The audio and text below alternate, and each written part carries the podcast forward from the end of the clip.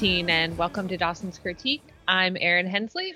And I'm Julia Callahan, and we are two former college roommates and current BFFs who have loved Dawson's Creek since episode one first aired on the WB in 1998. Join us for this spoiler free podcast as we break down one episode every week. We'll reminisce about our memories of the show and tell you stories of how Dawson's Creek defined our generation.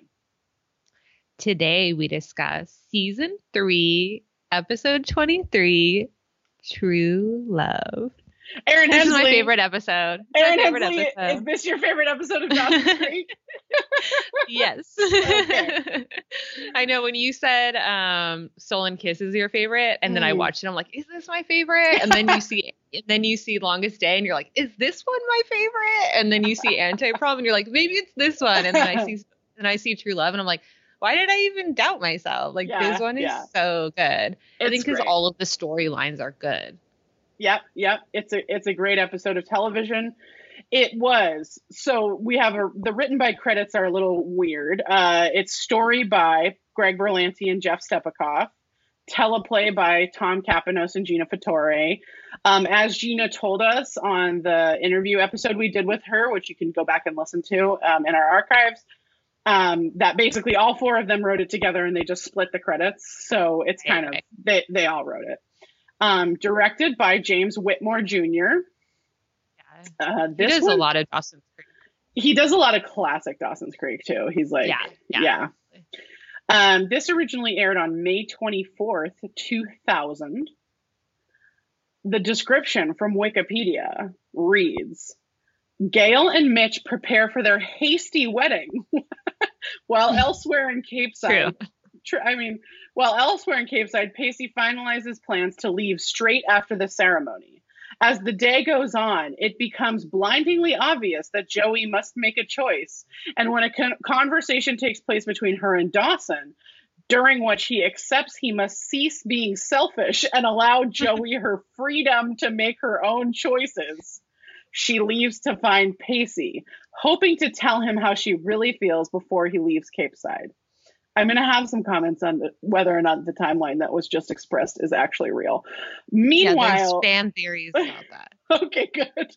Meanwhile, Jen regrets ending things with Henry the way she did and ends up chasing his camp bus, his football camp bus, to tell him how she feels. I added football to that.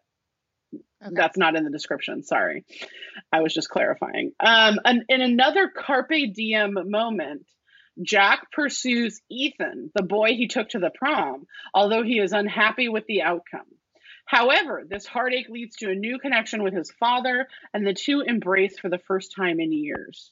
When Dawson returns to his house after crying for Joey at the side of the creek, the, the meme that launched a thousand memes, he finds Jen, Jack, and Andy sitting on his bed, waiting to support him after his rejection by Joey. Joey, meanwhile, manages to catch Pacey before he leaves, and instead of stopping him, confesses that she is in love with him and leaves on the boat with him. That is what happens. okay, my histories, mysteries, there's a few because it's, you know, we're going into summertime. Um, June 5th, 2000, 405 the movie, the first short film widely distributed on the internet, is released. Hmm. There we go. Um, not, I don't think it's about the 405 freeway. Oh, okay. um, uh, but I'm not sure. I don't think it is. My June- Angelino centered myself, know, and I was I like, was okay, ooh. okay, it's about traffic. It's about it's about parking on a freeway. Great. Um, June seventh, two thousand. United States Microsoft antitrust case. A court orders the breakup of Microsoft Corporation because of its monopoly in the computer software market. Wow, relevant to today. Indeed. Imagine an antitrust case. Yeah, it's happening right now. Sure. Thanks, Mark. Um, Mhm. June 26, 2000, a pre- preliminary draft of genomes as part of the Human Genome Project is finished. It is announced at the White House by President Clinton. And they that project was at UC Santa Cruz. It was at UC Santa Cruz, that's true. Uh, June 28, 2000, Elian Gonzalez returns to Cuba with his father. June 30th, 2000, this was something I didn't know about, but I thought was sad and interesting. At the Roskilde Festival near Copenhagen, Denmark, nine die and 26 are injured on a set when the rock group Pearl Jam performs.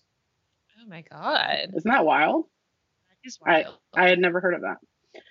Yeah. Um, July 14th, 2000, X Men is released as the first film in the X Men film series. yes, I saw that in the theaters. I, love, was I love X Men. I don't like. I don't really fuck with other superheroes, but X Men because of the cartoon when we're Uh, kids, I fuck yeah. with that.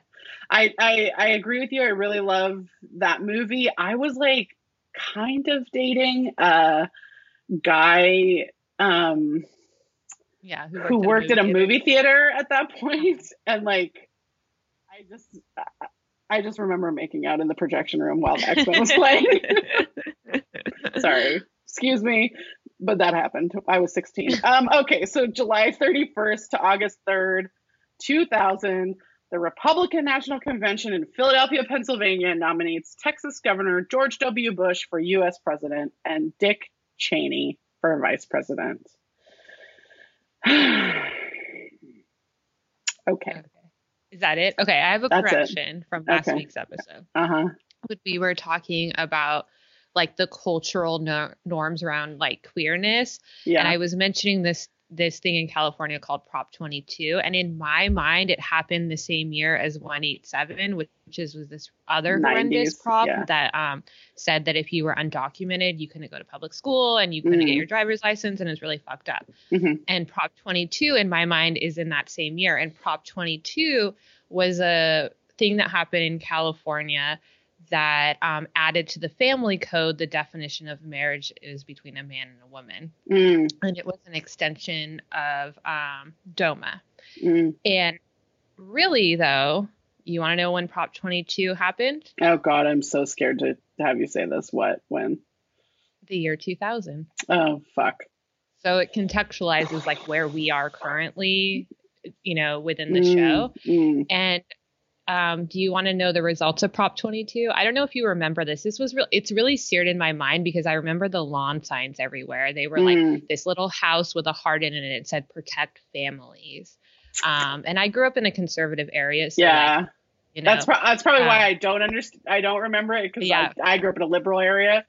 Yeah. So, do you want to know the California state results to the Prop 22? Mm-hmm. I do. I don't, but I do. Okay, 4.6 million people voted for yes, Okay. 2.9 voted for no. Wow. So that means it passed, defining, you know, in the family code, a marriage between a man and a woman in California in 2000 was 61% of the vote. Yeah, I think people forget a lot of the times that California's liberalism is very recent. Mm-hmm. Absolutely. Yeah. Absolutely. Very recent. I mean, when we Um, were in Julie and I were in college. Uh, there we the state recalled the Democratic governor and replaced the Democratic governor with a Republican. Yeah, Arnold named Arnold Schwarzenegger. Schwarzenegger. yeah, that's true.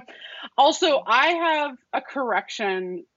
Um, uh, I said something. I was talking last week about um, the 1950s, and I've left out that basically in the in the government help that people got in the 1950s from taxing millionaires and billionaires or taxing rich people at 90 percent um, that basically people of color were w- Yes. women, people of color, um, queer people, like everyone was, everyone else was left out of that. And I feel like I did not make that point clear enough, but I want to say that like, that's kind of what I was getting at when I was talking about it is like, you know, wouldn't we love to go back to the 1950s tax code, but also add in 2020, um, you know, like inclusiveness. Social protections. Social protections, exactly. Yeah, yeah. exactly. So I just wanted to get that out of the way too and say that um, I, I just felt like I wasn't clear enough. So I wanted to clarify. Um,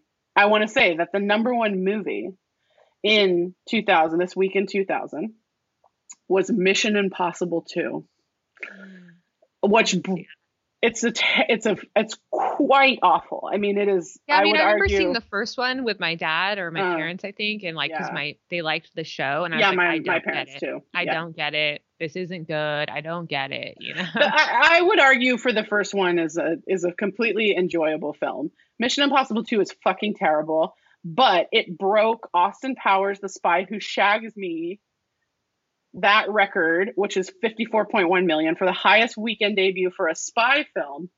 Are we talking about Austin Powers as a spy film? Okay. That's a Yeah, spoof. definitely. That's a spoof in my mind, but whatever, I hear you. but it it can be multiple categories. Uh, sure, you gotta sure, sure. box it in. I like labels, Erin, as you know. I'm just kidding.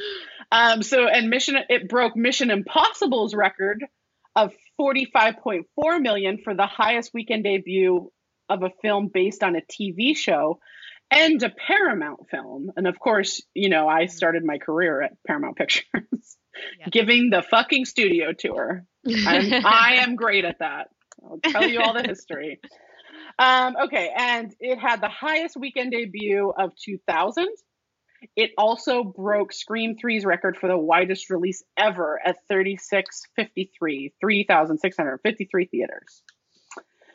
Number one song is Maria Maria by Santana. My fucking God, will it ever end?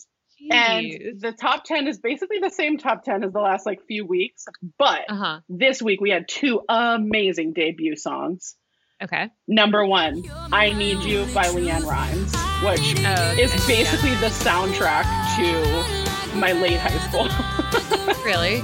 I mean, I just feel like, not in a way that I was really happy about, but it just like was fucking always on. I feel like, Mm, um, and then yeah, pop country like pop country wasn't in my in my purview at all.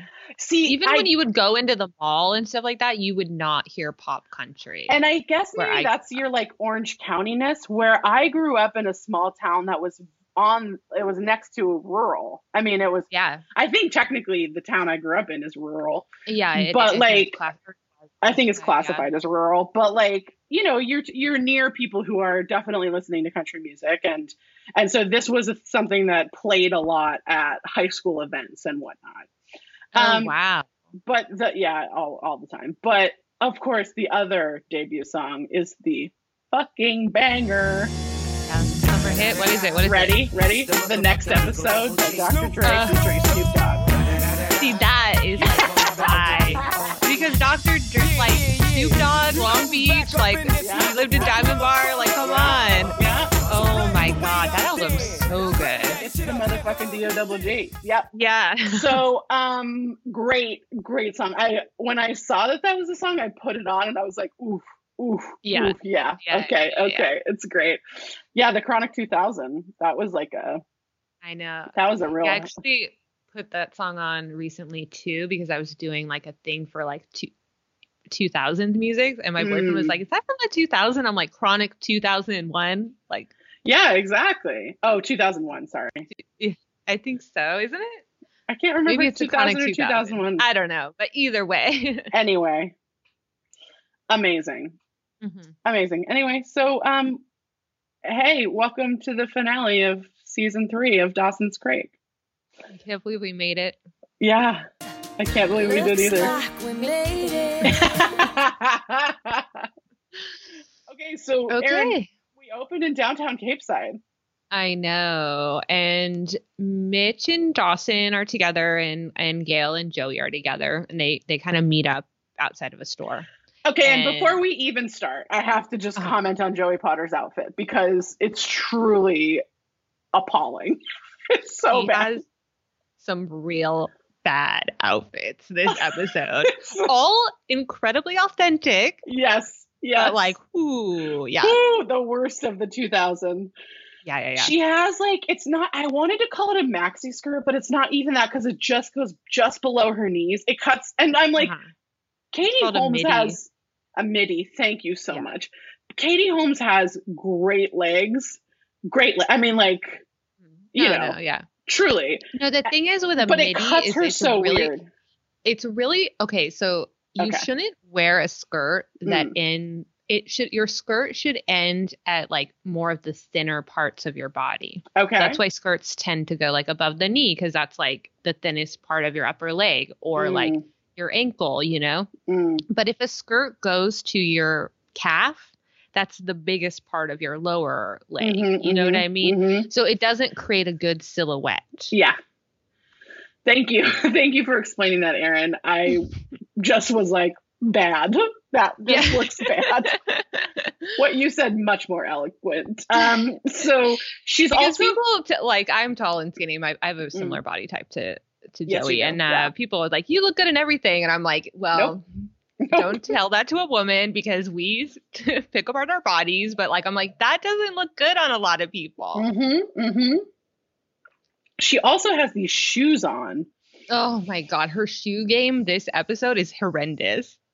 just as a fail up up top to bottom. Mhm, It's mhm, like mhm. they're kind of they're they're shaped a little like Tevas, except they're like maybe Doc Marten Tevas. like yeah, they're yeah, like yeah. a thick I had those. fat I had those. Teva. I still Ooh, have them, girl. but yes. They're ugly. Um, I, I love you, but no, I, I mean last summer I bought a pair of Doc Marten sandals, but the newer version because I Ah. couldn't quite bring myself to have the those full ones. on '90s ones that I had in the '90s. yeah. Oh, I mean, listen, we've all made we all made mistakes in the '90s. I'm here, you know, without a doubt. of doubt. absolutely, but this was a real one. Um, so anyway, we learn at this point that Joey is Gail's maid of honor. I know. And it was interesting because yeah, so they meet up and like Mitch Yeah. and Gail like kind of skip off and like Dawson and Joey like go to talk or whatever. And I thought it was so interesting because you're like, would this have happened if Dawson and Joey weren't friends, you know? Because this is Hmm. what Dawson is hanging over Joey's head. Like, you know, right, you, right, right. you don't choose me, you don't get this, you know? hmm and like you know so i was curious like i wonder what would happen if they hadn't if she hadn't quote chosen dawson you know Mm. um, i think we get our answer later at the wedding but i was thinking about it just now so yeah dawson's like thanks for doing this like thanks for you know being my mom's maid of honor and joey's like it was an honor that gail asked me you know Yeah, and And- I'm here for that, but also, where the fuck is Aunt Gwen? Why is Joey? Yes maid of honor? well because of my theory oh, okay. Aunt Gwen is best friends was best friends with Helen Lindley, so she doesn't fuck with Mitch. Yeah. Okay. Okay. Okay. Yeah, because also does Grams go to the wedding? I don't think. So yes, good question. Thank you for asking. Where is Aunt Gwen? Um, because she doesn't fuck with Mitch. Um, and so Dawson, I think he's he's being a good person here, or trying to be a good friend. Mm. asked he opens the floor to joey like i know this might be uncomfortable for you and i'm like i'm actually like i'm grateful you're doing this you know and he wants to like talk about her feelings about like hmm participating in this wedding and like just what's going on with like you know the events of the past couple of episodes I also want to say at some point, Joey describes her bridesmaid's dress as like something that she's like, oh, you know, this brides, like, I'm beginning to believe everything I hear about bridesmaids' dresses. And I just wanted to offer our listeners if you must be a bridesmaid, uh, you should be one with Erin Hensley, who will fight for you to wear a cute bridesmaid dress and one that you can wear over and over again. I'm just saying that um, we have been bridesmaids together a number of times that I cannot count, actually.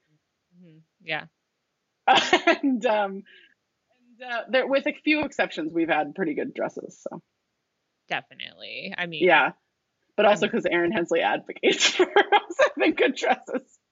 I'm like, I'm a Leo. If you expect me to wear the same thing as someone else, it best be fucking cute. That's where my compromise comes, and it the bar will not be moved from there. and I, I couldn't I couldn't um, advocate for you more, my friend. so yeah. anyway, so Dawson Mhm. opens the floor for Joey to talk about her feelings about like the complicatedness of being the maid of honor to your surrogate mom Mm. wedding while like you've chosen to be friends, not be friends with your ex boyfriend who love wants to be with you and you just want to be friends with. And Joey is like, ah, you know what? Shit, I don't want to take this floor. I don't. I don't need this space. Um, I Yeah. need to go something blue. And I was like, Joey, that's not how it works. The bride does that. I, I I agree with you. I mean, because she's because Joey is basically like. I mean, what we really learn right here is that there is a lot of tension left over from the prom. Like, Yeah, and from the events of the past couple of months, you know. from the past couple of months, but also like the last episode we saw them in, the last time we saw them together, she brought back earrings and basically said, I want to be friends after Dawson kissed her, even though she did not want that um, at the end of the prom episode. And my thing is like, okay, so finally their relationship is like really not in a great spot at this point, right? Like it is very I feel awkward like between them. highlights it because like they can't even she doesn't even attempt to at least lie to him No. when he like wants to talk about feelings. She just she sees the opportunity of this um space for a conversation and she's like I got to go. Yeah. And that's like while I always maintain we don't really see them be friends like we would have seen her traditionally take that space and just lie to him. Absolutely. And I, I actually am going to have more to say about Joey lying or not lying in this episode because I actually think it's very interesting how her Yeah. lying kind of ceases, like goes away in this episode. Yeah, well she gets Um, called out for it finally. Finally, yeah. So, so you know, So she, she says, goes to leave for something blue, and um, he he's like, there seems to be a lot of that going around. I mean, bro. Uh, like, I mean, I'm really like- glad that Joey seems unhappy with him. To be quite honest, like, I'm like, fucking finally, you're unhappy with the fact that this man has behaved truly atrociously for the last, like, four episodes, five episodes. I mean, I I completely agree. She, yes, she's like, okay, I've made my choice, and like this is my choice. Do I like my choice? No, but. Do I like my life? No, and I still have to live it, you know? So like she just has Yeah. these really complicated feelings about like whether or not she's allowed to be happy Right. or allowed to have the life that she wants, you know? hmm So, So we, we go to the go to the- credits. Right. And after And the then- credits, we're at True Love and and Mhm. Doug walks up to Pacey and Pacey's like preparing the boat and and Doug's like do you think this is a good idea, little brother? and Pacey's like, look, dad said it was fine. Stay close to shore, call home every week. And I just like want to say, I, I was having a conversation with my family earlier this week about 80s and 90s parenting. Um, and like I I am a child of the 80s. I was parented as a child born in the 80s was parented, which means um basically nothing like children are parented now. like just kind of left to my own devices much of the time. This is a little much. I mean, even in 2000, this was so unbelievable. But like, yeah, I I kind of like that to be honest, because like yeah, Pacey is an unbelievable character. Like you shouldn't like this. Like you know how Disney has this concept of like princes and princesses. Like uh-huh, you should uh-huh. you should see how unrealistic that is while also like learning the stories and also seeing these like tropes as well like you know it's like unbelievable that he's like gonna fucking sail for a whole summer like that is down to un- down like to the I, Florida Keys. I don't even know if you're allowed to like and it just isn't it, it's unbelievable he's not at 18 like if you were 18 Right. but like still in high school it would you'd be like okay but he's Okay. like 17 you know Mhm, mhm. maybe 16 you know i was 16 at this time so we're So not sure when his birthday is Right. um yeah and and doug's like actually that's not what i'm talking about i'm talking Yeah. about joey does she know how you feel Yeah. and he's and like does she know you're leaving? does she know you're leaving and pacey's like well if she knows i'm leaving i didn't tell her um and she definitely knows how i feel and doug's And- like are you sure Have you spelled it out for her? Have you really said exactly what you feel? And Pacey's kind of like, what's that going to achieve? yeah You know? And Doug's like, look, worst case scenario, it achieves nothing. And best case, she's going to give you a reason to stay. Yeah. And he's like, dude, it's not going to get better when you bounce. Like, you're going to look at the stars, you're going to see your Mm. face. Like, the problem's not going to go away. And then, you know, it's like, what? You can come back to what? You know? Yeah. And, you know, Pacey, I will say, just to call Pacey out when he's being shitty, um, makes this like toxically masculine joke about like, this is what happens, Doug, when you watch too many, to the male mind when it is exposed to too many Katharine Hepburn movies. Yeah. come on. Also, men watch Katharine Hepburn movies; they're great. Um, so Pacey's like, well, you know, I can try. Basically, I can try to run away from her and not think about her, and that's what I'm gonna fucking do. That's what he Yeah. And you kind of get it because from his perspective, like Joey hasn't even put a friendship on the table with him. Yeah, no, I think like, uh, It makes sense. You're like, well, you know, like what's available to me is just to like not be friends with her. I don't want to do that. I don't want to have to think about that. So I might I as well like and I don't want to be here and watch like. Yeah, and I don't want to have like Andy bugging me like, how do you feel? How do you feel? Like I kind of want to be Mm. alone and think about it like on a boat. And I, I mean, I get that. I definitely get that. Completely. Yeah. Pacey, I would give anything to be on alone on a boat right now. um, so we go to the school hallway then where Jack and Jen are cleaning out their lockers. Mhm. And Jen's like, it's full circle. We're back to where we started the year president and vice president of the Bitter Club. Because, of course, if you'll remember from the last episode, both of them had major romantic problems. yeah. Um, and Jack's just like, I'm not bitter. yeah. And Jen tells him, like, oh, yeah, Jack, like, everyone wants their prom date, the person they're the most attracted to in the world, to leave on a fucking commuter train the night of the prom. And it's like, uh, touche, Jen, touche. yeah, it's it's really cute. I love their friendship, obviously. Me too. And then we see Henry roll up in a wild ass outfit that is so authentic to 2000. Wild. I, carpenter shorts. Mm-hmm. Dude, but be, uh, below the knee. Yeah, yeah, yeah. Oh, sure. Baggy carpenter shorts. Mhm. And then, like, those, I just was like, those gym socks, man. We were just, Yeah, we were just with like, like skater shoes and like high gym socks high and like gym socks. bright ass orange shirt. I mean, it's uh, look like I knew many men who dressed exactly like this, so it's Without definitely it's definitely accurate. But whoo, whoo, whoo, whoo. So Jen looks, sees Henry, and looks at Jack and says, "Tell Henry that." Like when Henry comes over here and hmm. starts asking me questions, you tell him that every I I meant everything I said. I have not changed my mind, and I hope football camp is sweaty, gross, girl free, painful, and debilitating. and Jack's just like, no, like, Yeah. this, you know? Uh, Yeah. fucking immature, you know? Right. And then Henry comes up to her, stands behind her creepily for a second, and then like chickens goes out to Jack, yeah. to Jack and is like, Tell Jen my copy of Siddhartha. Of fucking course Yeah. it's Siddhartha. Good God. She's like, he's like, I left it in her locker. Can I have it back? Um, and Jack's like, like I am Uh, not playing this. He's like, you can tell her she's standing right there. Mm. And he's and then he like nobody moves and Jack's like, Jen, Henry has come over with this lame Siddhartha related excuse to talk to you. and Henry's like, that's not what I said.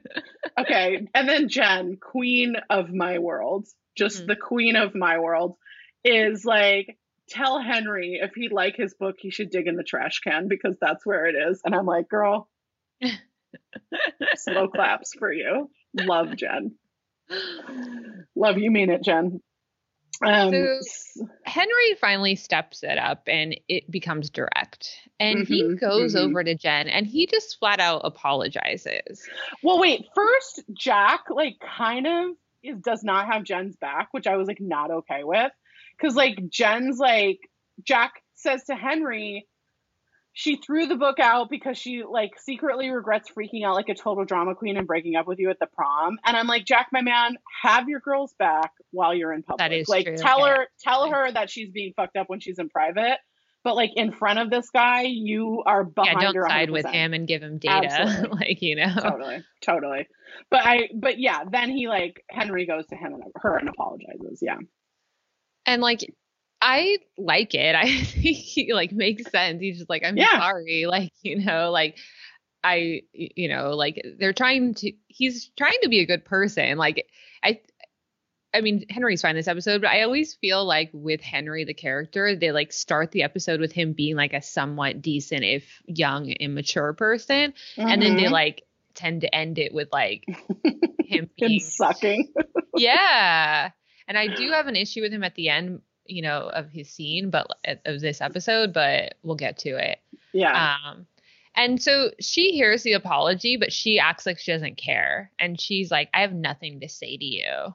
Yeah but she's got and- this like there's like a shot. They do this a lot in this episode actually Yeah. where like you see both of their faces like he's Yeah. standing behind her and she's like looking pained. She's like, like, she's exactly. It hurts her. She's It definitely hurts like her.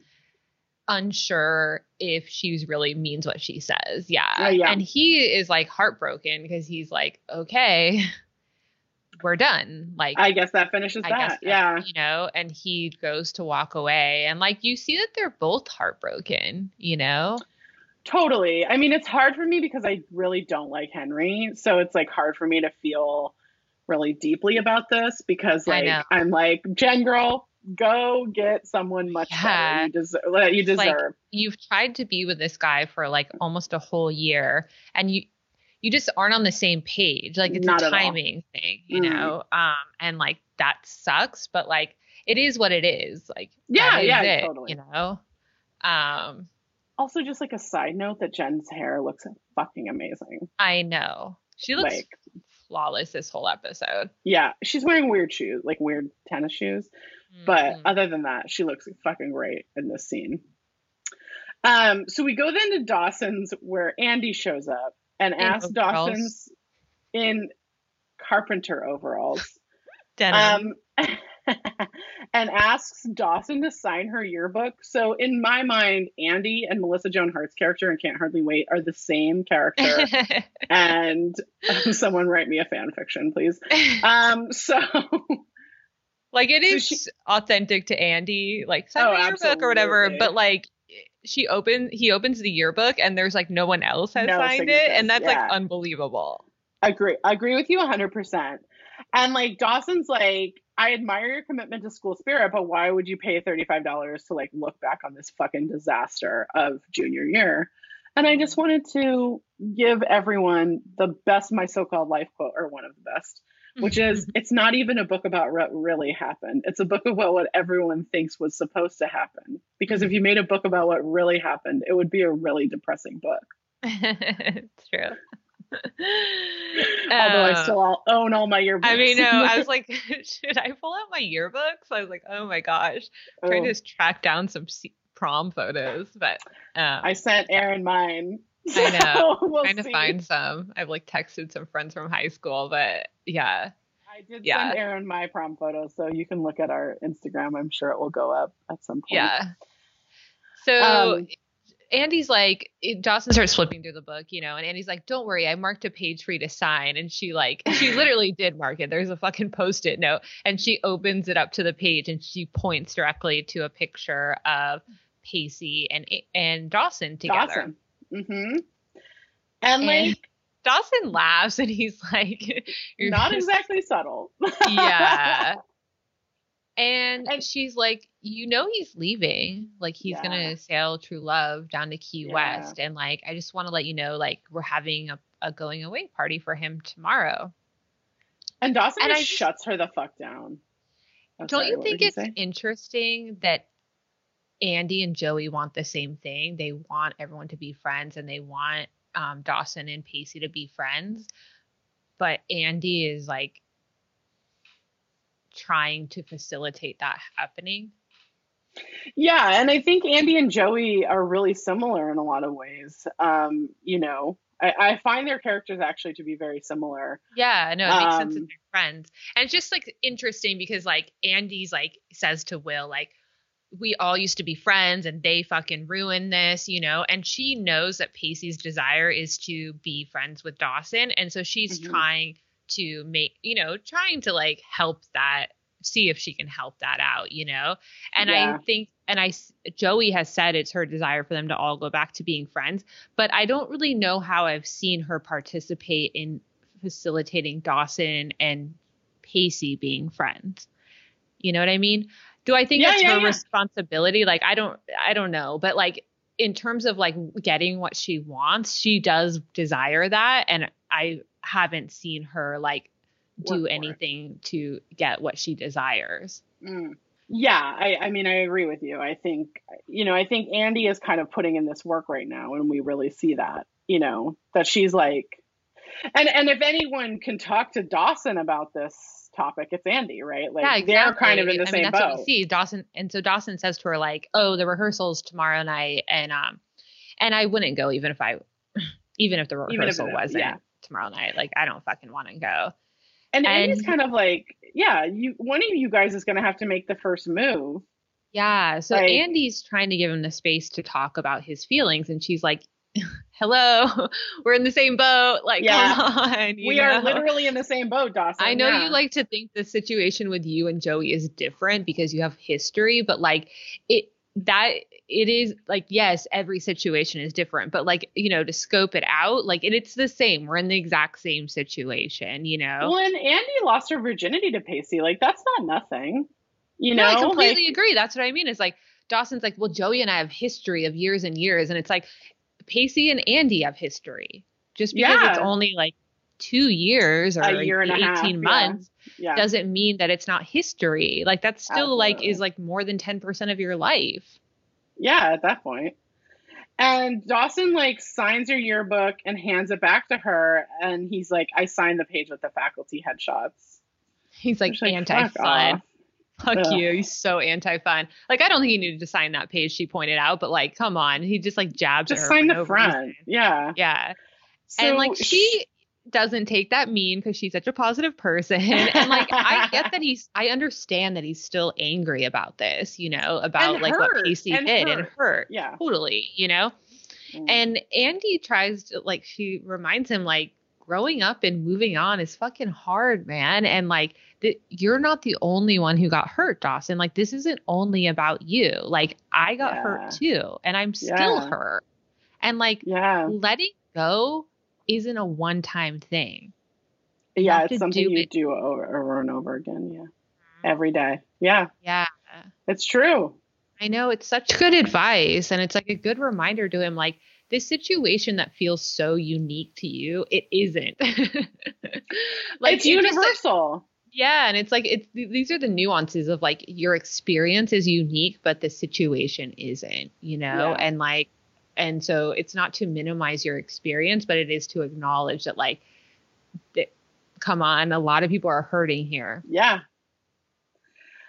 So we go then to Joey, who's driving my favorite truck. I'm gonna have to name that truck at some point. Um, and Doug pulls her over, and she's super like eye rolly about it. She's like, "What the fuck, Doug? Like, come on." Such an asshole. She like showing her white privilege. She cannot believe that she got pulled over by the police, you know? well, and then- then Doug, he's like, "Can I have your driver's license and registration?" And she's like, "Come on, Doug. Like, what the fuck?" And he's like, "License and registration." But he starts to like say that he clocked her speeding, and she stops him and is like, "You have a radar gun?" And like, I love Sassy Joey. Sassy he- Joey is my favorite. Yeah, so he like lies about her speed and it's just like we just need to remind you right here defund the police. Yeah, defend the police, please. Um, because Doug's like, "Uh, you were going. i i visually assessed that you were going five to seven miles an hour under the speed limit, but I'm gonna let you go with a warning. And then we get to what Doug really was doing, Yeah. which is he's like, "Thank you." And he's like, "Not that kind of warning." just like this is I'm triggered in 2020. I mean, I would have been triggered any times because the police are fucking pieces of shit for the most part, but like, you know, yeah, anyways, he Pacey or sorry, Doug tells Joey that Yeah. Pacey is planning on leaving. She's like, I don't know if he, he's like, I don't know if you know that a certain attitudinal challenged person is planning on taking, Attitudinally challenged little brother. yeah, planning on taking his boat down to Key West. Um, and she's like, you can tell she's like, look, no one has Oh. told me this. yeah, this is new information. when does he leave? And Doug's Mhm. like, in a couple of days. And like, And- I just thought you should know before it's too late for you to do something. Right, and Joey thanks him, and he's like, "Yeah, passenger at advisory is typical officer protocol." So Doug pulled her over to say this. No, definitely. He abused Yeah. his power as a police officer Mm, to True, tell her this. True. Um, which we then cut straight to Joey, who has somehow tracked down Pacey outside of some market. Yeah. Um, and she is She's mad. very unhappy. Yeah. and to be honest, it's fucking annoying a little bit, yeah. how mad she is at him. She treats him like, like- shit, and she's mad that he didn't just take it. Yeah, I mean, uh, but if you were, She's- if the only, if the only experience you had with Dawson, for whom that exact thing you just said is the way that you treat each other, I, I, I mean, I, I, mean, I it. get it for her character without a doubt. She obviously has a lot of trauma. She has Yeah. emotional trauma from Dawson. Yeah. She's in a complicated situation, you know, Mhm. just broadly and then Mhm. existentially, you know, and like she, this is also her typical behavior, you know. Yeah, Um, Yeah, Uh, and so, yeah, she's like, I can't believe you're leaving. And he just calls her out. He's like, why? There's no friendship on the table. Like, what would I stick around for? Like, I'm not. yeah. He's like, what?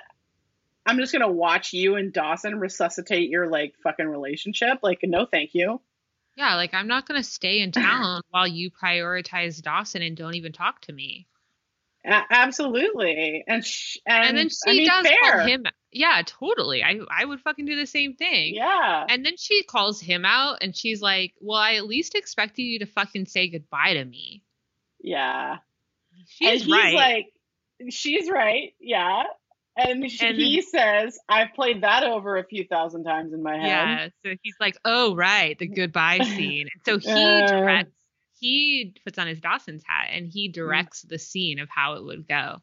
Uh huh. And he says, I come to you heart in hand and tell you what I'm going I'm doing, and you look at me pained, but then the Potter sarcasm kicks in and I leave never getting what I came for. And she asks, What is that? That? And he's like, "You never asked me to stay." And I have chills. I know. That line gives me chills. I know. And she's like, this isn't my decision. And he calls And her out too. Yeah, yes it is. like, it sure is. It's always been your decision. The decision to be together or not to be together has always been your decision. So, You're just too afraid to make it. A, that is true. I, that is 100% true. B, it's also dreamy as shit. It's so dreamy that he's like, it's always been your decision. I know. Oh, my God. oh my god. Are you It's just kidding like- me? I start this scene being so mad at Joey for being annoyed, and you're just like, you melt, and you're like, I know why she leans into being annoyed because otherwise, like, she Yeah. would melt around Pacey. Like, she has to have Absolutely. guard up, you know? Um, Totally. and like, she's just like, he's like, you're too afraid to time. make it, you know? And she's just like, I just wanted time. And he calls her out, and he's like, Yeah, I know, and I'm giving you what you want. and I'm going to give you three more months of it. Yeah, you want time? You got it, sister. yeah. And Joey's like, you know, look, I may be undecided, Pacey, but I'm not running away.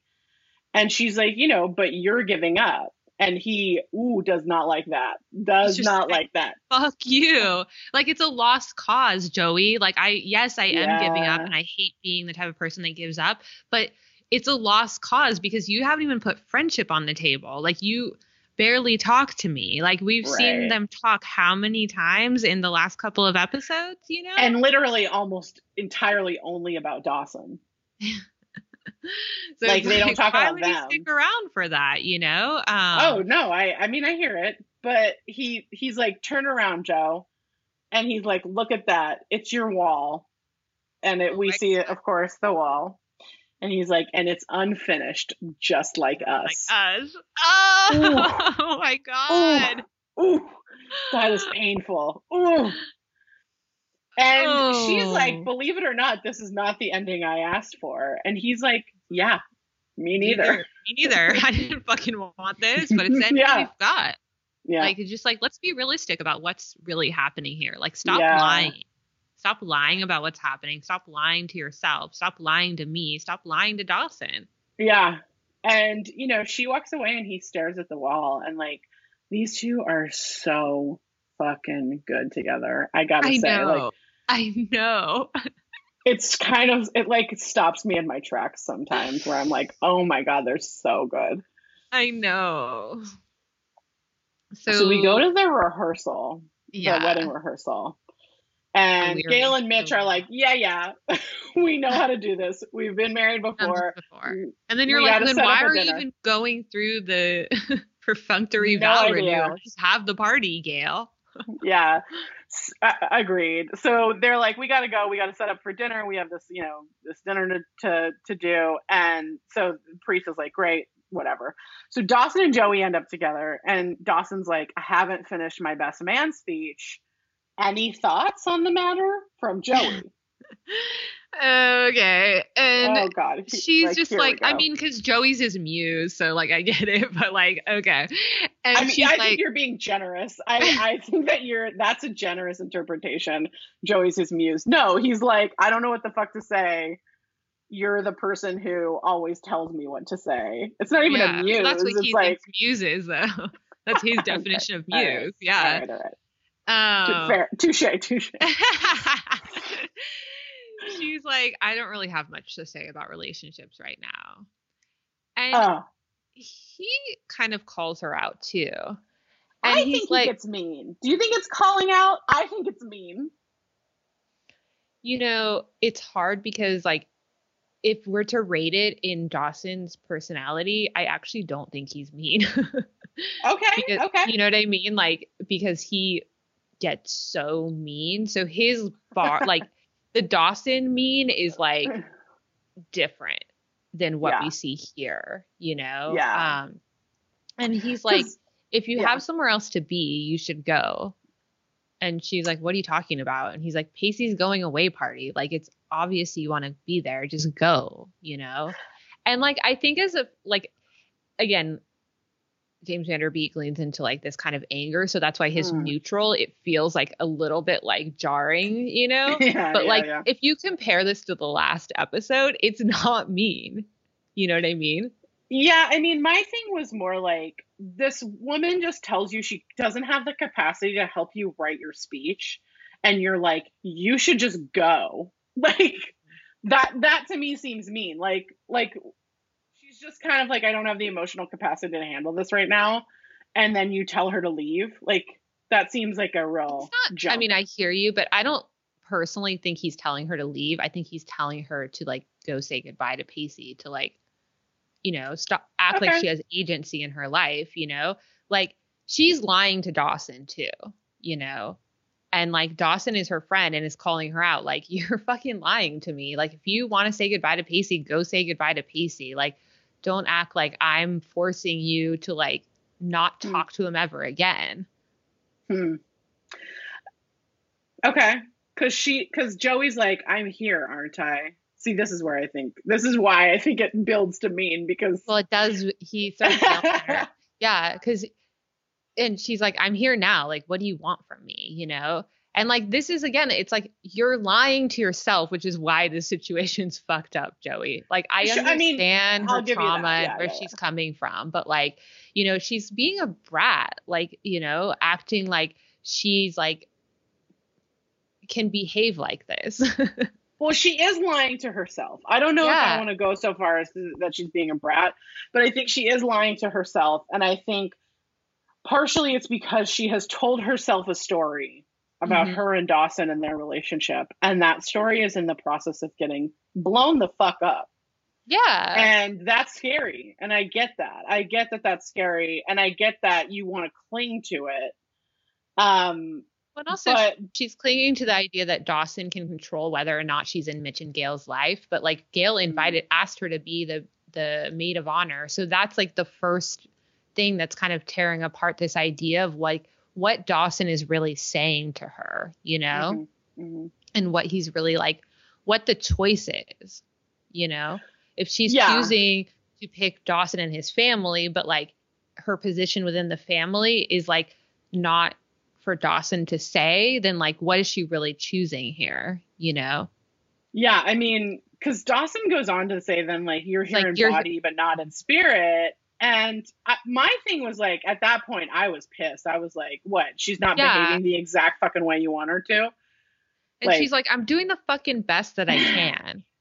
And yeah, and he's like, you have nothing positive to say. You're like basically going through the motions with a scowl on your face, and I that makes me irate at Dawson.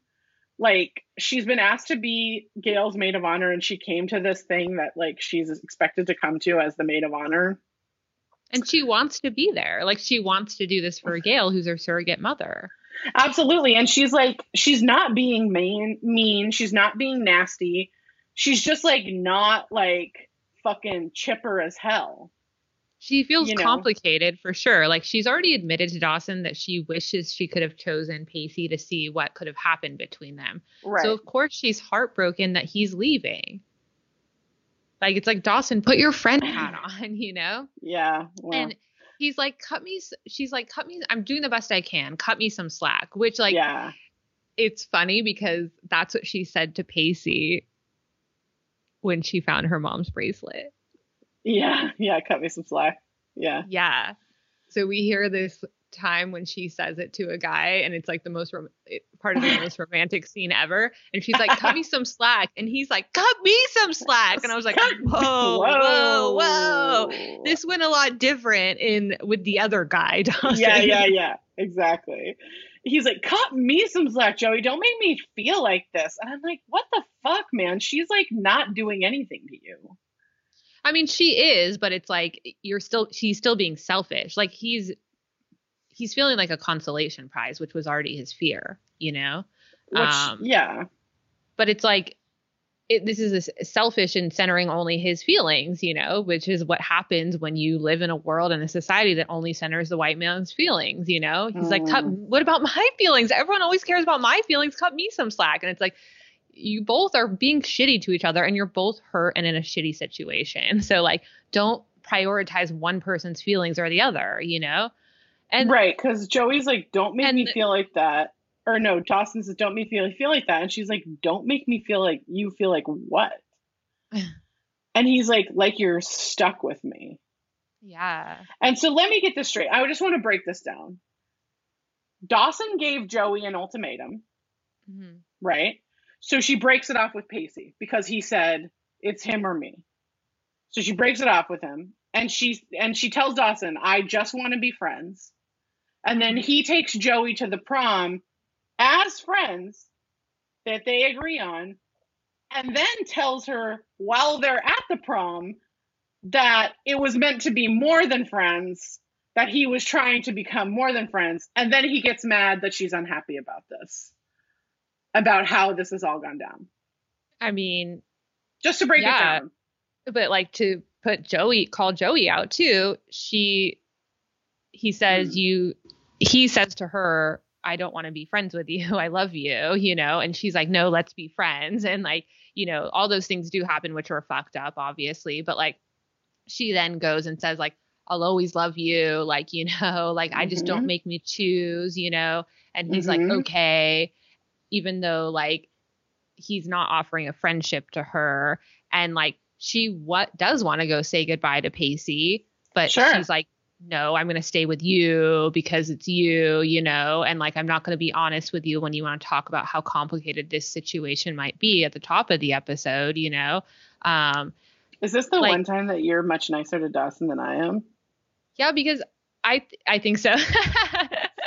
I just think that th- there's consequences to lying, and Joey's reaping them, and I don't think I think that she needs to be called out for it. You know, I think she's being fu- I think she's being fucked up to this person she claims to be as her best friend. And I he like said he flat out said to her like, "I don't want to be a consolation prize," and he's like telling her, "You're making me feel like a consolation prize." You know? And, and I and I hear you, and I like. It's not that I think you're wrong. I don't. I think you're right. Mm. But also, but also, I feel like Dawson does not give her the space to, um, to like be with him in any way that's not exactly how he wants you know, like he's now decided at this point that he wants to be romantically involved with her. And he gives her no space to be like, no, I don't really want that. You know, that's I not. mean, and and and my thing is, but like, couldn't you say that about Joey? She's only giving him the space to be his friend, even though that's what he's saying he doesn't want. Yes, but she's just like saying, I don't want to be with you. And he's not really respecting that. She's saying that. You know, he's saying, I mean, it's back to the same fucking problem that they had in the middle of season two, right? Like, th- this is my problem with Dawson and Joey, like across the board for the whole fucking show, is that they seem to not ever get past this, right? Yeah, that, I know. It's, That, like, they're in they're season the two, same to each other. They both want something different from each other at different times, and it's either one person wants to be together and the other person wants to be friends, or vice versa. You know. right? And like this is problematic, and this is what boils down to a timing thing. just like Well, and it's like, and it's one of those things where friends, it's you like know? halfway And through season two, Joey's like, I just want to be friends. Even after she and Jack break up, yeah, but Joey's then she still gets like, back with him. You know. yeah, I agree with you. But like for a couple of episodes, she's like, I still, I just want to be friends. And he like will not take that. Like he will not take that for an answer. And instead of what she should do, which is just like stop talking to him, like that's not what happens. So I don't know. I mean, I think we're back in the yeah, but all of season three, he said he just want to be friends, and for the first half of it, she like really wanted to get back together. You know. But she didn't pursue it in the same way. She wasn't like she did in the in episode one, and he shot her down, and then she didn't pursue it in the same way. Like she is not going after him, and mm-hmm. she's like she's like I have yeah sure like I have feelings that are more than this, but like we can also be friends, and like every once in a while we're gonna hit a sticky spot. But mm-hmm. like it's not in the same like demanding way that he I feel like he's so demanding of her in this Mhm. episode and, and particularly in the beginning of this episode he's just so demanding of like you're not at behaving exactly the way i want you to behave and i'm mad about it Totally. I mean, I think that the way she behaved when um he confided in Nikki about his parents being divorced is like Oh, yeah. pretty similar, you know, where it's like yeah yeah yeah the way that she wants to be friends. Um, yeah yeah i'll give that to you you know, sure. like I think the reality is for this episode, A, I love it a lot, and B, like just in comparison to how mean Dawson has been for the past couple of episodes, Yeah. it doesn't it as a result, this does it feels so true and authentic and just everything coming to a head of Joey lying, Dawson lying, the Mhm. complicatedness of like moving on and trying to navigate what that would mean and Mhm. like lashing out in a way that like like to me the t- the degree to anger Dawson has in this scene is like an acceptable amount of anger versus when we see him in Freak all the other ones. Yeah. Yeah, you know. yeah yeah i can i mean i i see that i think that's a good point uh, that's a good point I, I just i guess by this time i'm like fuck you dawson you've been Yeah. such a piece of shit that like even when you're kind of a little bit shitty i'm like fuck you Yeah, yeah, yeah, yeah. you know, and like maybe that's not fair, but whatever. Um, but I hear you. I hear you. Uh, I mean, I don't like that when he's like, cut me some slack. She's like, you're right. You're right. You know, like Yeah. just like those she are the moments when you're just like, crumbles. Yeah, when you, it's hard because that's when you see like the just degree to the trauma that she has from Dawson erupting in anger all the time, Yeah, you know, yeah. and like, and just the dynamic within their relationship, which is why Yeah. like they have a fucked up relationship, you know, broadly, and it's a problem for the show, you know, forever. Yeah. And like, he, you know, because he he tells her to go, but she's like, no, I'm staying here. Mhm. And she's like, And why is she being so stubborn about this? I don't know. I think she's like trying to prove like, no, this is where I'm. This is where I'm gonna be, kind of thing. Mhm. But I, yeah, I agree with you. I don't know why she's being so stubborn. She should go. Yeah. Um, And she like she goes in the house. So then we go to the docks where the whole gang, the rest of the gang, is all having this Yeah. picnic. And Grams is just like yelling about the stars. She's the best. She's know, the is star she of the drunk. Like I know. They're like, we hired her as the entertainment. I love it. she's Starlight, like, you know, star oh I'm bright. and she's like, "Who wants to make the first wish, wish on a star?" And Jen immediately chips her tooth on a piece of crab shell, yeah. and she's like, "Oh, good, just exactly what I need to keep men permanently away from me." And then Andie's like, "Well, you can join me for the summer in a nunnery." In the nunnery, and I just wish to God this girl, this show let girls hang out alone sometimes. I know. Like Jen and Andie are like friends in this episode, and I remember in 2000 being like, "Oh yeah, season four is going to be awesome. Jen and Andie are going to be friends." Let's see, shall we?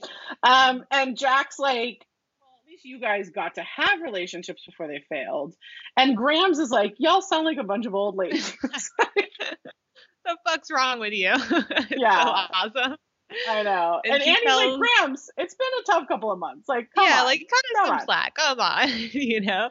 And like, and Jen's like, kind of like, what do you know? You were with the same guy for 46 years. Like, what do you know what you're talking about? And this is like such an authentic teenage experience to your parents of like, you don't know what it's like. you know? yeah, yeah.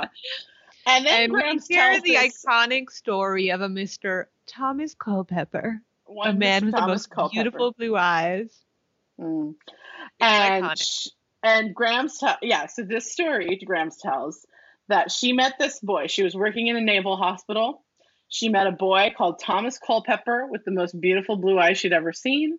And he was leaving for Busan in the next morning but they had a glorious day on the beach. And at the end of the day he whispered to her will you wait for me? And she froze because she knew if she did her world would change forever. And Pacey's like, so yeah, so we cut nothing? through all the characters. Yeah. He's like, "You did nothing? Oh my god!" Like you know, and he's kind of like questioning his own character, like, right. like okay. And then Jack's we cut to like, Jack, and Jack's Yeah. like, "Do you wonder what would have happened if you ever kissed him?" and Graham says, I don't need to wonder. I got on a flight on a like the cargo hold of like a C one thirty or Yeah. something. Just go with it. it- Go with it, listener. Yeah, yeah, yeah. Viewer, I don't know that makes that- sense. We know nothing about the Korean War. Nor do we know anything about airplanes. I I don't know Yeah. if a C one thirty. That's just the thing I know. that, that is a. I don't know what that actually means. Um, and she's like, I flew to San Diego. I got to the dock and I kissed him. And Jen says, I had no idea Gramps was in the Korean War. And Graham says, No, Thomas Culpepper. And she's like, she says that he died in Busan in shallow water before he ever made it off the boat. yeah. And so, like, and Yeah, like but, and Grams is But- like i have no regrets you know and so it's Yeah. cool because like with the lesson that jen learns in this scene is that like Grams has like a past history with you mm-hmm. know romantic history and it you know like Mhm. it's obviously not the same as jen's like you know but like it, it's an understanding of like oh okay like this there is room to have had like multiple yeah. partners you know And also, like, I think there's a part of me that thinks that, like, it's a little bit like in the, the late 90s, early aughts, this, like, older generation was like, you kids have had it so great. And and I think in the year 2000, that was true. Us kids had had it so great. Like, what really gone wrong in our conscious lives, right? Like, there, I mean, sure, there were some things, but like, there was not anything humongous. And I just like to say, as someone who is the exact age of the characters on this show at this point in our lives, go get fucked. yeah, yeah, totally. sure. yeah, but I mean, obviously, War, then like when we Vietnam. think about like, yeah, when we think about our parents' generation and, and Grams's generation, like they had peers that were murdered in war, you know, Sure. um, and like having and at this point, we kind of hadn't. Yeah.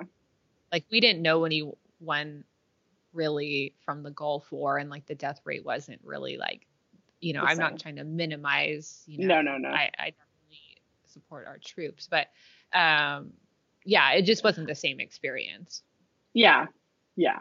And by support our troops, we mean we support the people who actually go out and do it, Yeah. but not necessarily that they get sent to the places they get sent. Yes, yes.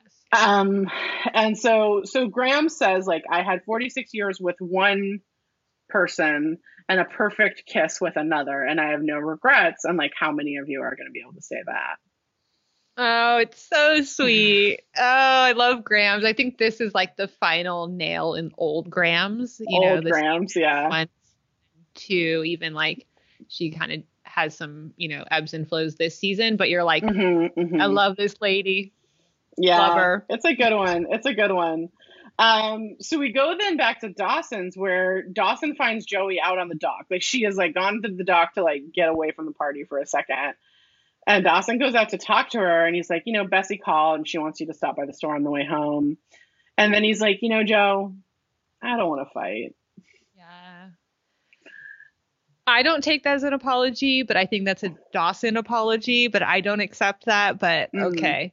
Because then she- she, apologized. She apologizes. I was gonna say because the next thing that happened is that Joey apologizes. Like, Come on. I did not hear the words I'm sorry. I heard the I don't want to fight, you know. yeah. He needs to say, but then followed or prefaced with a I'm sorry. Mm, mm. And she's like, I I need to be honest. I broke things off with- Finally. Finally. Yep. I broke things off with Pacey because I didn't want to lose you. And she says, I may have lived across the creek, but only it was She only when I was large part, but not entirely. okay. Sorry.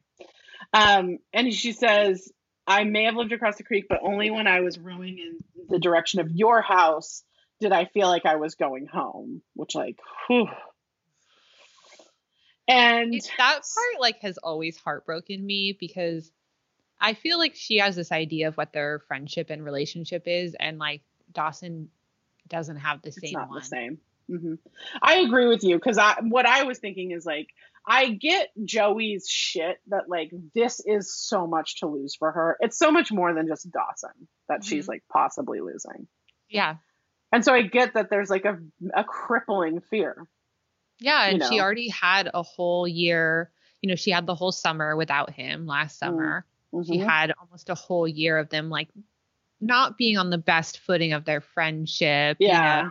and like the whole like opening of Leary's Fresh Fish, like she didn't participate in that, you know, like it was And the opening of the Potter B and B, he didn't yeah, in. he didn't Yeah. participate in it. So like she's had this whole year of like her um, you know, her family being kind of taken away from her, especially Mhm. after the trauma of her father being taken away from her at the end of season 2.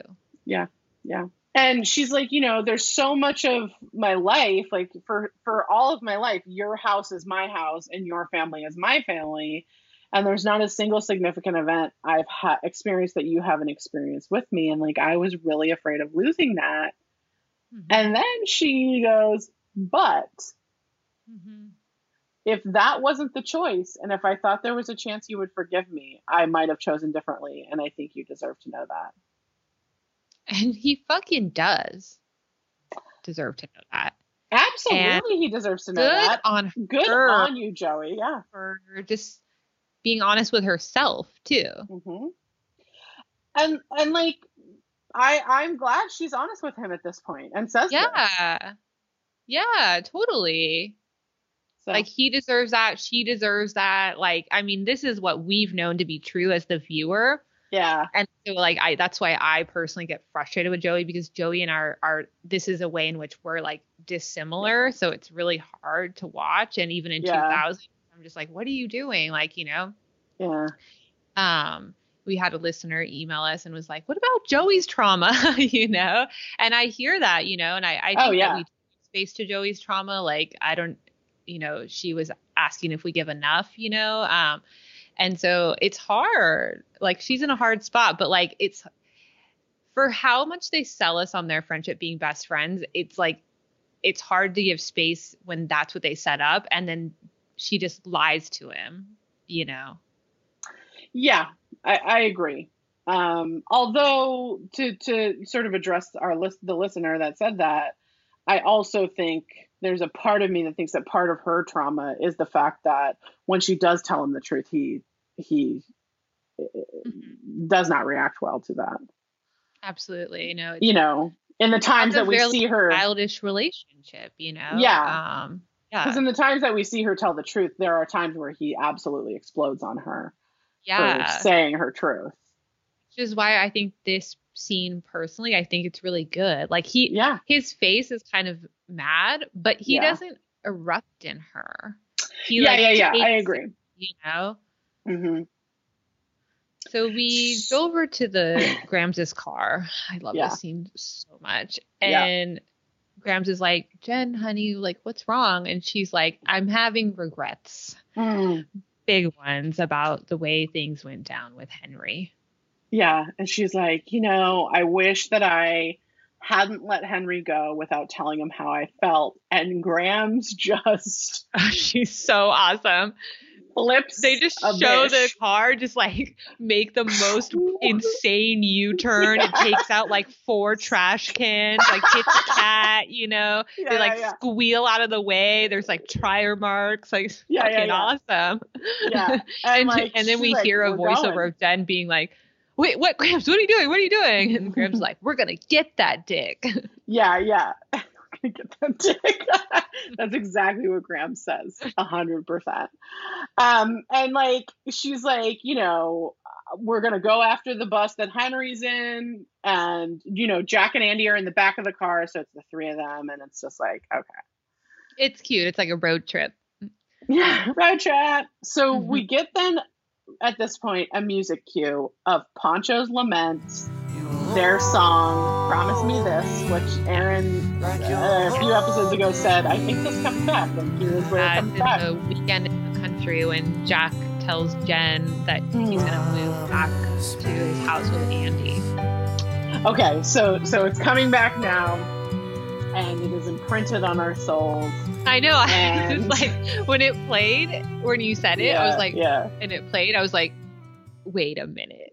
This isn't how I know this song. This scene is not how I know this Yeah, song. How yeah. do I know it? It's because it's this from- scene. This iconic scene. Oh Yeah, yeah, yeah, my yeah. God. Here we are. Okay. So Joey is walking out of the market because Bessie had called to tell Mhm, Dawson mhm. to tell her to go. Yep. And She's walking past her wall. she looks over at the wall, like contemplating it, and she noticed there's something a little wee bit Different. Different. little different. And Uh. oh my God, we see it. Oh my God. It's scrawled across it in red painting. It says, "Ask me Ask- to stay." Okay. Oh my God. And Pacey walks up to Joey. hmm He's And it covered in turns out paint. He's covered he in paint, chug- chugging milk out of a carton. what a freak! which I think is a psychotic move, but uh, it's My Pacey, boyfriend so let. saw that saw this scene and he just burst out laughing. I was like, "Shut up! Shut up!" Listen, if you're an adult that drinks milk, I think you're a psycho. That's my own personal opinion. Please do what you will, but I'm I think you. you're wild to drink it straight out of the carton, you freak. Erin's slightly more forgiving than I am. Okay, so that's what we come from. I mean, I don't that's drink milk either, but uh, Ugh. Yeah. No. but out of the carton. Ugh. Ugh. Um, so Joey's like, what does this mean, Pacey? Like, you know, uh, I'm Yeah, confused. he, and he's like, he's like, I called Bessie to ask you to call, to ask her to get, yeah, yeah, yeah. He, Yeah, he's so- orchestrated this whole thing. Yeah. and he's like, you were right. Yeah. Leaving my would be- leaving, yeah, my leaving would be giving up on you. And I'm not ready to do that yet. But I also, I need to know there's a legit reason. I need to know what's on the table if I'm going to stay. yeah, I need to know that you're not ready to give up on me yet either. And like, then he's like, so I'm going to refer you to this wall, which I think speaks for itself. Yeah, he's like, what you're offering, I'm not interested in. You know? and he's like, you know, after we talked, I sat here and spent an hour and a half staring at the wall. yeah. Now He's it's like, your turn. No, it's like, just turn. staring, just thinking. Mm, Now it's your turn to do that. yeah. Oh my God. Joey, think about it, girl. Think about this it. scene in 2000 like it's just like how do you recover from this i remember this being like so romantic you Yeah. know Yeah. It is because romantic. like you think you know as you're watching this episode and the way that the season is played out Mhm. you don't think they're going to end up together Yeah, that's true. Because that's not how television normally works. mm-hmm. hmm Um, and it just, you know, like just musing on this, like, ask me to stay. The fact that he's like, I want you to ask me to stay. Mm-hmm. And like, like you, that I you will. need to participate in this relationship i need to know what's on the table like Mm, do you want me to stay as friends do you want me to stay where we like per, you know pursue a relationship like in what ways would i be staying for you like you said you want time but like when i gave you time you you were pissed at that so like right. what do, don't stop lying like you know you we don't have to talk about it but you can't lie to me you know um Totally. Totally. so So, um, Erin, here's we go grandest and we grand gesture it's great.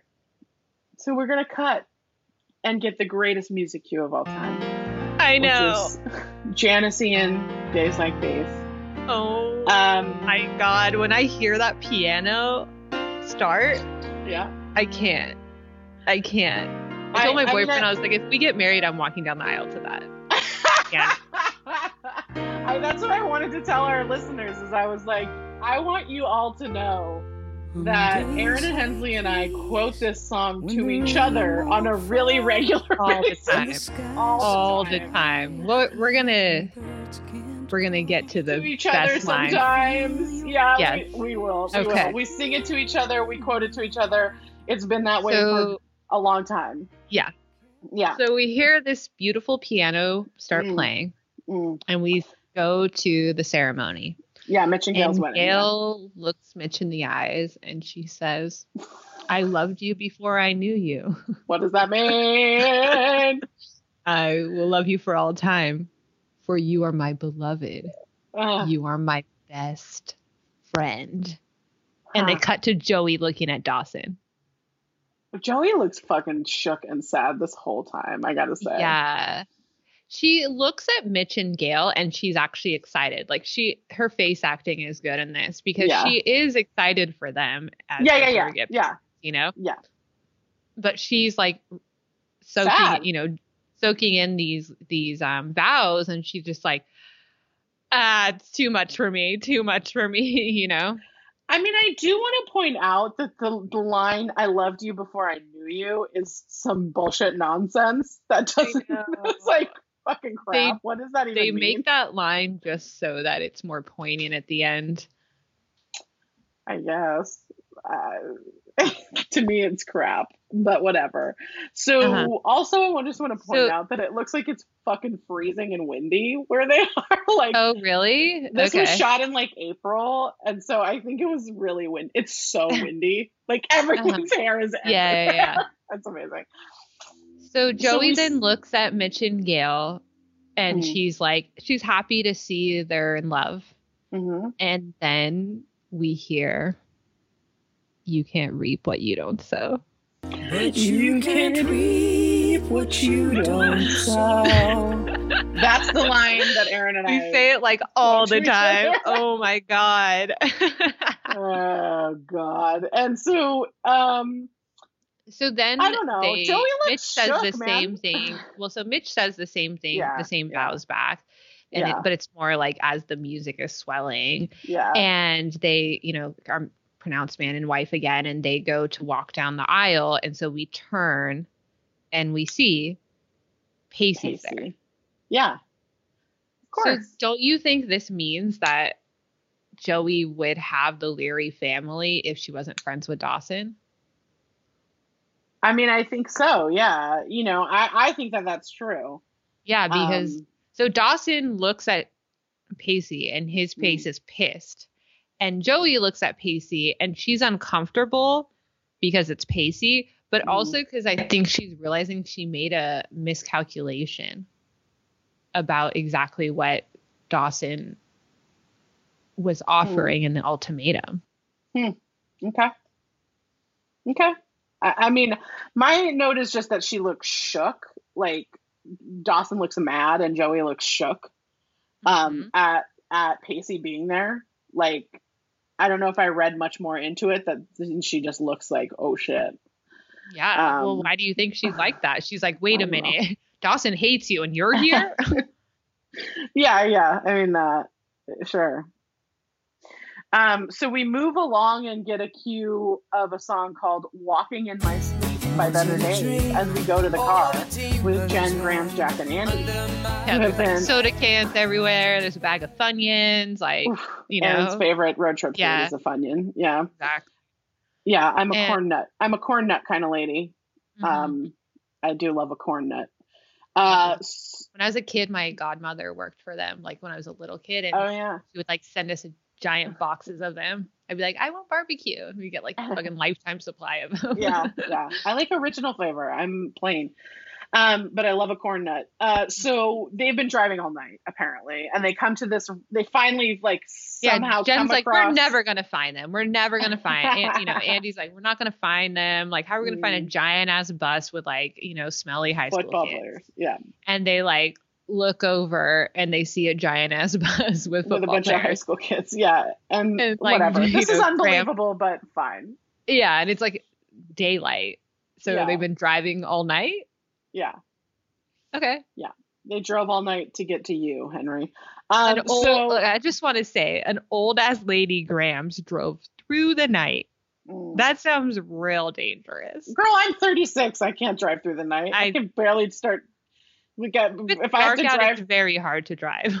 I would, if I have to drive past like 11 p.m., I'm like, I, I'm gonna fall asleep doing this. but okay, okay. So she, so Jen like gets out of the car. She's like, It's she starts "Henry, running. Yeah. Yeah. I'm and pretty she, sure she's wearing a shirt that I owned. I, Oh, I'm pretty sure I had that shirt. Yeah, it seems yeah appropriate. And she goes to the boys' bathroom. Like The coach is like, "Hey, hey, hey!" hey," and you're like, "Whoa, man." okay, Uh, that shit hasn't she- aged well.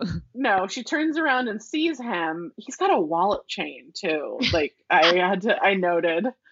Um, and like Andie, Jack, and Grams are watching, and Jen's like, okay, so Jen goes up to him and gives him this speech. I wrote the speech down. Nine months ago, you paid $500 to kiss me, and I was too dumb to realize what that meant and what you were really offering me. I mean, I'd like clarity on that. Um, but I now know. I know now. It means that there's really such a thing as second chances, and no matter how old and how jaded you are, when you meet a person you're supposed to be with, everything's going to be new a sunset, a cheesy love song, and especially sex. And all the football guys are like, woo, sex. And she's like, I'm the reason we didn't have sex after prom. He's like, "I know that." And she says, Not because I was mad at you, because I was more nervous than you were. I've been with guys before, but I've never been with anyone that I loved. And in that way, I'm more of a virgin than you could ever be. And the football guys all laugh. like burst out laughing. and Henry's like, Thanks. And then Jen's like, What do you care? And And kisses him. And it's like, you know, we've already said like it's hard because Henry sucks so much that like Yeah. it's hard to really care about this. I think it's a cute scene. I love that Jen gets this. However, it makes me irate that he doesn't tell her I love you back. Oh, yeah. I hear you. So we go through this whole season of Jen, you know, realizing she's worthy of love, you know, and we don't get that that moment for her. hmm hmm No, I'm with you because I, I actually didn't even notice that, but I really love that point because my the thing that I was sort of fixated on is like I really hate Henry, so like I'm not super stoked that this is happening. But I think that like it is so important to discuss and think about and realize, particularly when you're younger, that like it is it is much different to sleep with someone that you don't care about and then and then to sleep with someone that you love. Those are Absolutely. very different experiences. And I think like I agree with Jen in so many ways when you're sleeping with someone you really love, it is it can be more nerve wracking. You know, Yeah, it does. because it's like there's other things involved. That's not just like, okay, we want to bone each other. Um, and so I was a little more fixated on that and that like we actually got this representation in a really interesting way, you know. I totally. it. I mean, I think it's a very honest, truthful thing that she says, and like Yeah. a, a good explanation of like what she was feeling and how complicated she was. And like, I I don't think that she overreacted in like in the sense of him like not including her and like the fact that Mhm. he was going to be gone for like two months when like it's like if you've only been together for like seven months, two months is like a long time, you know? No, no, no, totally, Uh, totally. like however i think she realized that like she didn't didn't think that that was like an insurmountable thing and she regretted the way that she just like ended it with him however like it's like come on writers we go on this huge ass journey that we hated with jen and this fucking weirdo that it just Douche he didn't novel. have to he didn't have to suck so bad you know Yeah, he didn't. yeah and this is the end we get we don't get her Getting that validation.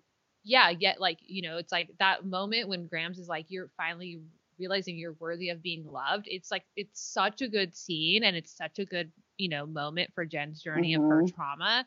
And then like th- this is what we get. It's like, mm, you know, just in terms of with you. representation, like, you know, Yeah. like, uh, especially since he told her he loved her for like the dumbest shit at the very beginning when he barely knew her, and we never really like heard that again. Yeah, no, I agree. I agree. I think that's a good point. So we go back to mm. the wedding reception.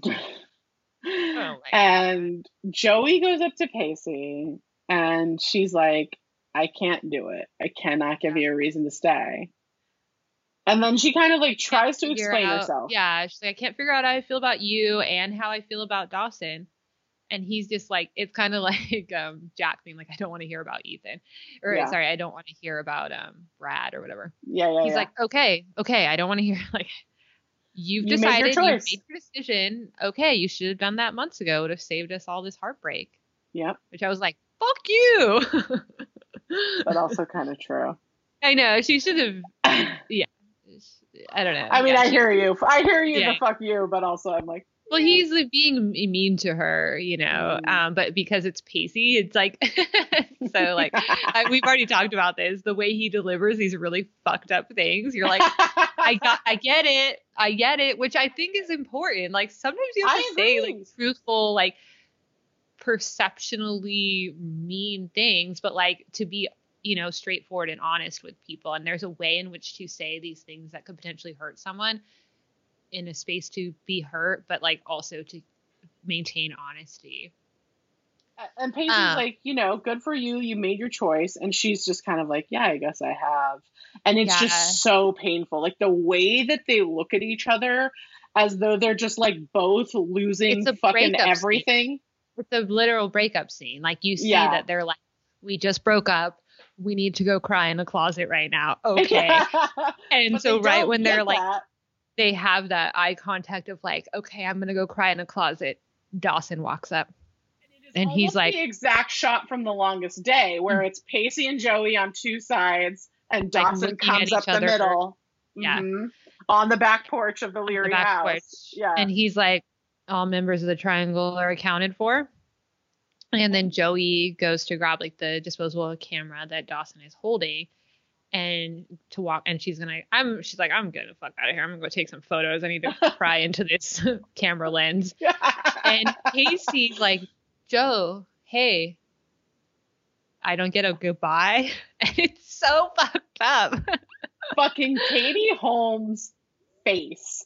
It's just like she's in so much pain. Because, like, the fact that she has to do this in front of Dawson is excruciating to her, right? Like, that he said this. Sorry, go ahead. Well, I, I just I think that it's interesting because she's called him out before in the episode of like I at least thought you were gonna say goodbye, and we're seeing her realize like just how difficult him saying goodbye would have been. Yeah. why he do it because she wasn't gonna do it herself. Yeah. But also that, like, he's saying, like, oh, you're not even going to say goodbye. But Dawson's right there. Like, she doesn't even get Well, to say goodbye to him in private. She has to say goodbye in front of Dawson. And her face is just like, I mean, it's excruciating to even look at. Like, you're just like, it's so painful. And she looks at him and just says, Goodbye, Pacey. And fuck, it hurts so bad. I know it's so hard to watch. It's so painful to watch. Oh, yeah, shit. it's so And- fucked up. And then For like, I mean, I, it's like Oh, hard sorry. because, like I said, I think Pacey's like, this is how hard saying goodbye to you would have been. Like, Yeah. I don't get any goodbye. You wanted, you know, you wanted, yeah, girl, me, like, let's you know? go. Yeah.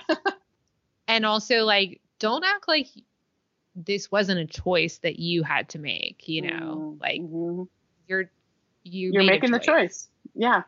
And so and then Dawson has his angry man face on and decides he's going to be a fucking prick about this. he's like looks over at pacey and he's like i'm just wondering what the fuck are you doing here he says hell because it was network TV, but but he might as well have said fuck. i can't believe he just like what the hell are you doing here i was like i can't believe they wrote that line for him And Pacey's Um, like, I'm here for the wedding. Like, Yeah, Come on. like Pacey's like, calm down, bro. Like, I'm here for the wedding. I'm here for Mitch and Gale. And like, um, you know, and it, it's interesting that Dawson like doesn't see that his he doesn't get to control his parents, you mhm, know, in that Mhm. way. mhm. And I want to say, so Pacey, they talk about Pacey going to go sailing.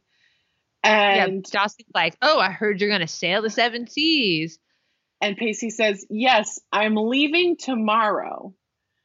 And I just want to make a real note of that because I'm going to have Yeah. some yeah, questions at the end. Um, I'm I'm ready for them. Don't worry. I'm so excited.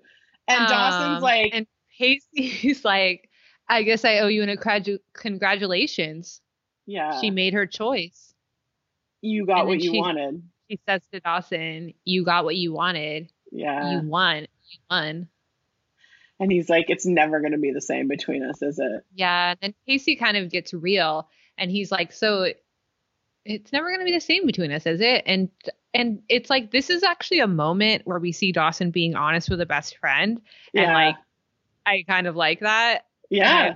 you know. And he's like, "No." No. And it's fucking true. Like I, no, totally, totally. I mean, my thing is like, that's true no matter what. Like, even if you Yeah. become friends again, it's never going to be the same. No, exactly. And I think that like there's such a, a like I think that's why I'm so hard on Joey like this episode is that like what is she why she's why does she think she can just go back to something? That doesn't make any sense, you know? It's like Yeah. and Pacey's just there being honest to Dawson like it's never going to be the same between us, right? Like can we just acknowledge that instead of having to act like we should go back to this like situation that we literally cannot go back to, you know? And I guess like there's a part of me that's like, I think as when you're young, that is so scary. The the the knowledge that like things happen in a friendship or in a relationship and then you don't go back to the way it was before. And I think that's like very, very scary the first few times you encounter it. And then and then it becomes less scary, right? It's I like mean, we've watched Dawson and Joey like their friendship be completely different over the past Mhm. two years. So it's like, at what point, Joey, are you going to learn this lesson? But like, I, I mean, Erin, even you and you and I, our friendship is like Mm. it's very different now than it was when we were 23. yeah, I don't and know. it's I, not. I, I, think all don't think it's better evolve. or worse. Right? It's like it's not better or worse. It's just things have happened to us, and our friendship has changed. And like, Yeah, I mean, Not in like a- think about the relationship with you have when you're so when you're 16. What are the important relationships? Like the ones with your parents, you know, the ones with your family, the ones with your friends. Like you, even at the age 16, know the relationship with your parent has changed than when you were like 11. You know, right? Sure. And uh, you know, so so, but that's my thing is that I think like I understand that it's scary, and I understand navigating that kind of change can be really terrifying. And I think with friendships, sometimes navigating that ch- kind of change ends in the friendship kind of ending or petering out. Yeah, no, and it's really whatever. painful because these are really important relationships to you, and like the most important at the time are the ones that you know Yeah. have the most amount of your love. So it's really hard, but yeah, just like but like, but like, the honesty of like it, it's never going to be the same. Like I see the door being open for maybe them being friends.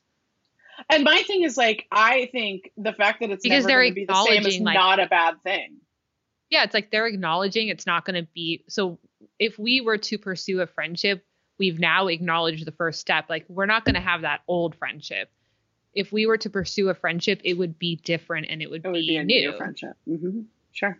which is like a good spot to be in. Yeah, totally. So we go back to the car where Jen and like the gang are like waving to Henry as he leaves, and Grams is like, "I'm so proud of you," Mhm. And really Jen's sweet. like, "I feel like an idiot, but a happy idiot." Mhm. And Grams Graham's is like, like, she said she's happy. "I've been waiting for this," and like Jen's like, "Yeah, like I've been waiting a long time to feel it," and just like my heart, Jen. I mean, that I was the you. other time when I was like, God, it, imagine if we had seen like him say to her, like, I love you too, or like, I Mhm, love you so mhm. much, or something like that. Like, I, I don't know. I feel like this scene would be like, you know, to Even 16 year old me, that scene would have been, you know, more Mhm. poignant. Like, you know, Mhm. um, yeah. Yeah, yeah. I, I I hear you. I think that's a great note. Um, but Jen goes, I think we have one thing left to do, and looks at Jack. On this, on this Carpe Diem road trip. Carpe Diem road Yeah, trip. don't forget, we're bringing back the Carpe Diem versus Mm. True Love. hmm she Is it says to- versus? Is it versus? Seize the day versus true love. I don't know. well, I mean, in There- the true in the Show Me Love, that's what it was. But yeah. Oh right, of course. Oh yes, of course, of course. Huh. Um, interesting. It's a Carpe Diem road trip, and Jack's like, "No, no, I'm not going to do this." yeah, And yeah. Jack's like, like- "What's Jen's the like- he's what's the fastest route to Boston?" And you're like, hey. "So the bus was headed towards Ohio. "Yeah." They're on the Cape.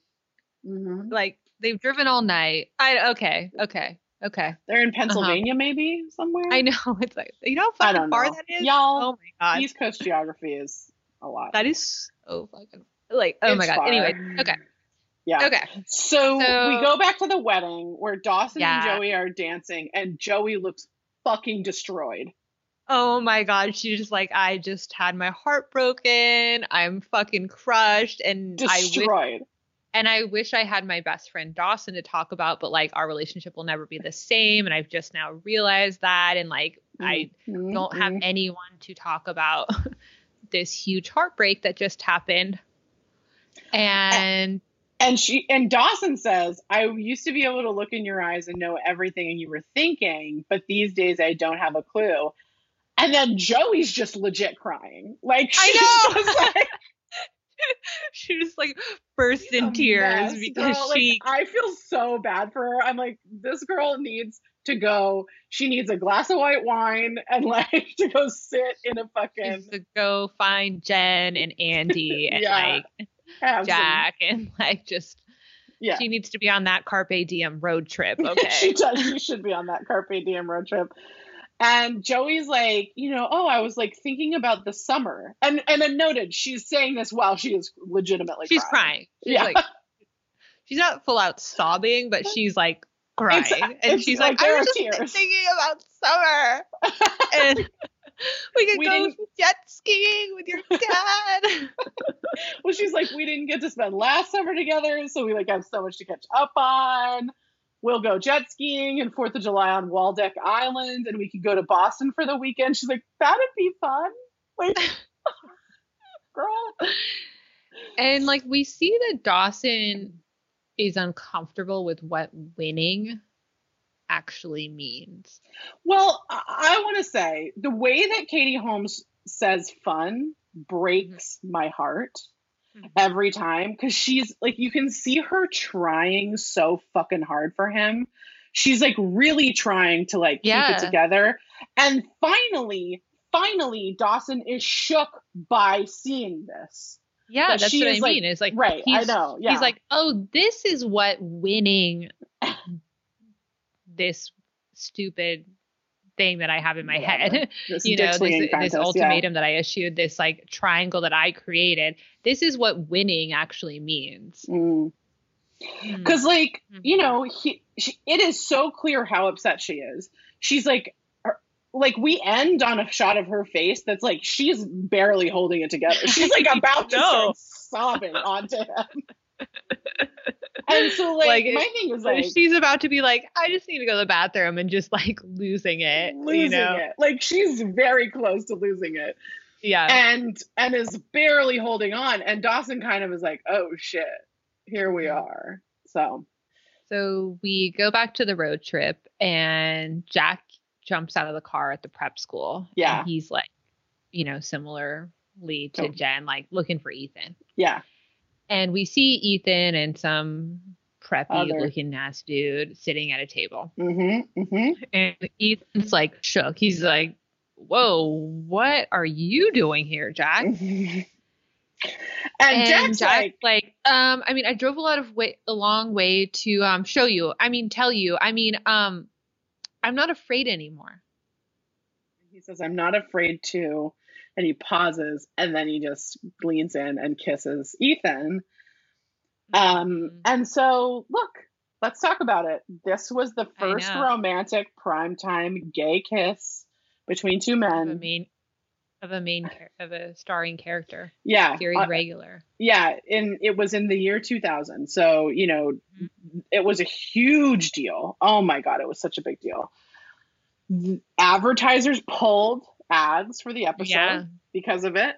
Um, I know that there were questions from the network about doing it, and I think Yeah, like, they so, wanted to shoot across the street. They wanted Yeah. to be really far away. They didn't want it to Mhm. like really be in on the face. And Greg Mhm. Berlanti's like, I'm fucking quitting, you know. Greg Berlanti, who had signed on when he signed on as a showrunner, he said, "I want to have a gay kiss," and the WB agreed, and then kept making him push it, like he was going to have it at a certain episode, and they're like, "No, not yet, not yet, not yet." And so when we got to season three finale, he was like, "We're having a fucking gay kiss. You Yeah. promised me a gay kiss," and they Have were like, shit in writing. "Yeah, shoot it from far away." Mhm. and they did they i mean i think they did shoot it from far away but i think they also got coverage of it like i think greg told Yeah, the director yeah. like get close coverage of it too and so the shot we actually get is close it's not from far away yeah. um but like you know this is jack as a character feels so dated to me now and like that makes me so happy that jack I feels dated agree. I, I totally I was thinking about that yeah today too. Just like that is like I think one of the, actually the most special things about it is Jack feeling so dated, you know, and like I love that. Like even when I'm watching it, I'm like, it's so annoying. There's a straight man playing this character. yeah know? well I, I not- love Chris Smith. I think he's a really good actor and oh, it's Yeah. a good character, but you're just like you. It's no, you. It's annoying, you know, and I love that actually. well, and like even that there's only one queer character, like that, like Chris Smith is gay, like or J- Jack is gay, and then like every once in a while he gets like a gay friend or a boyfriend. You know, like we so far we've only seen Ethan be the other gay character on this Right. show. That there's like Ben no one else. far, yeah. Yeah, Ben Street from afar. That's true. But it's like, but you know, it's like the like nowadays, like that's not that is not how this would go down. And like, and there's something that is so great about that. I don't right? know. I think Riverdale only has one, right? And then the other, his Really? boyfriend's like a, um, like a not a main one. Yeah. Hmm. I mean, but he's got like a boyfriend, right?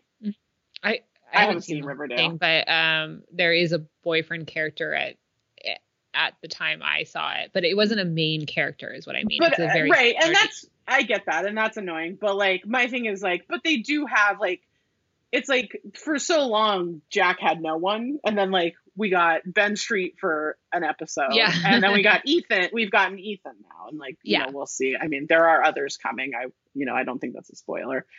Um, that there are other people that Jack will interact with that are also gay. um, right. Yeah. and like and and but it's like it's like one at a time you know there's not like queer people around Mhm.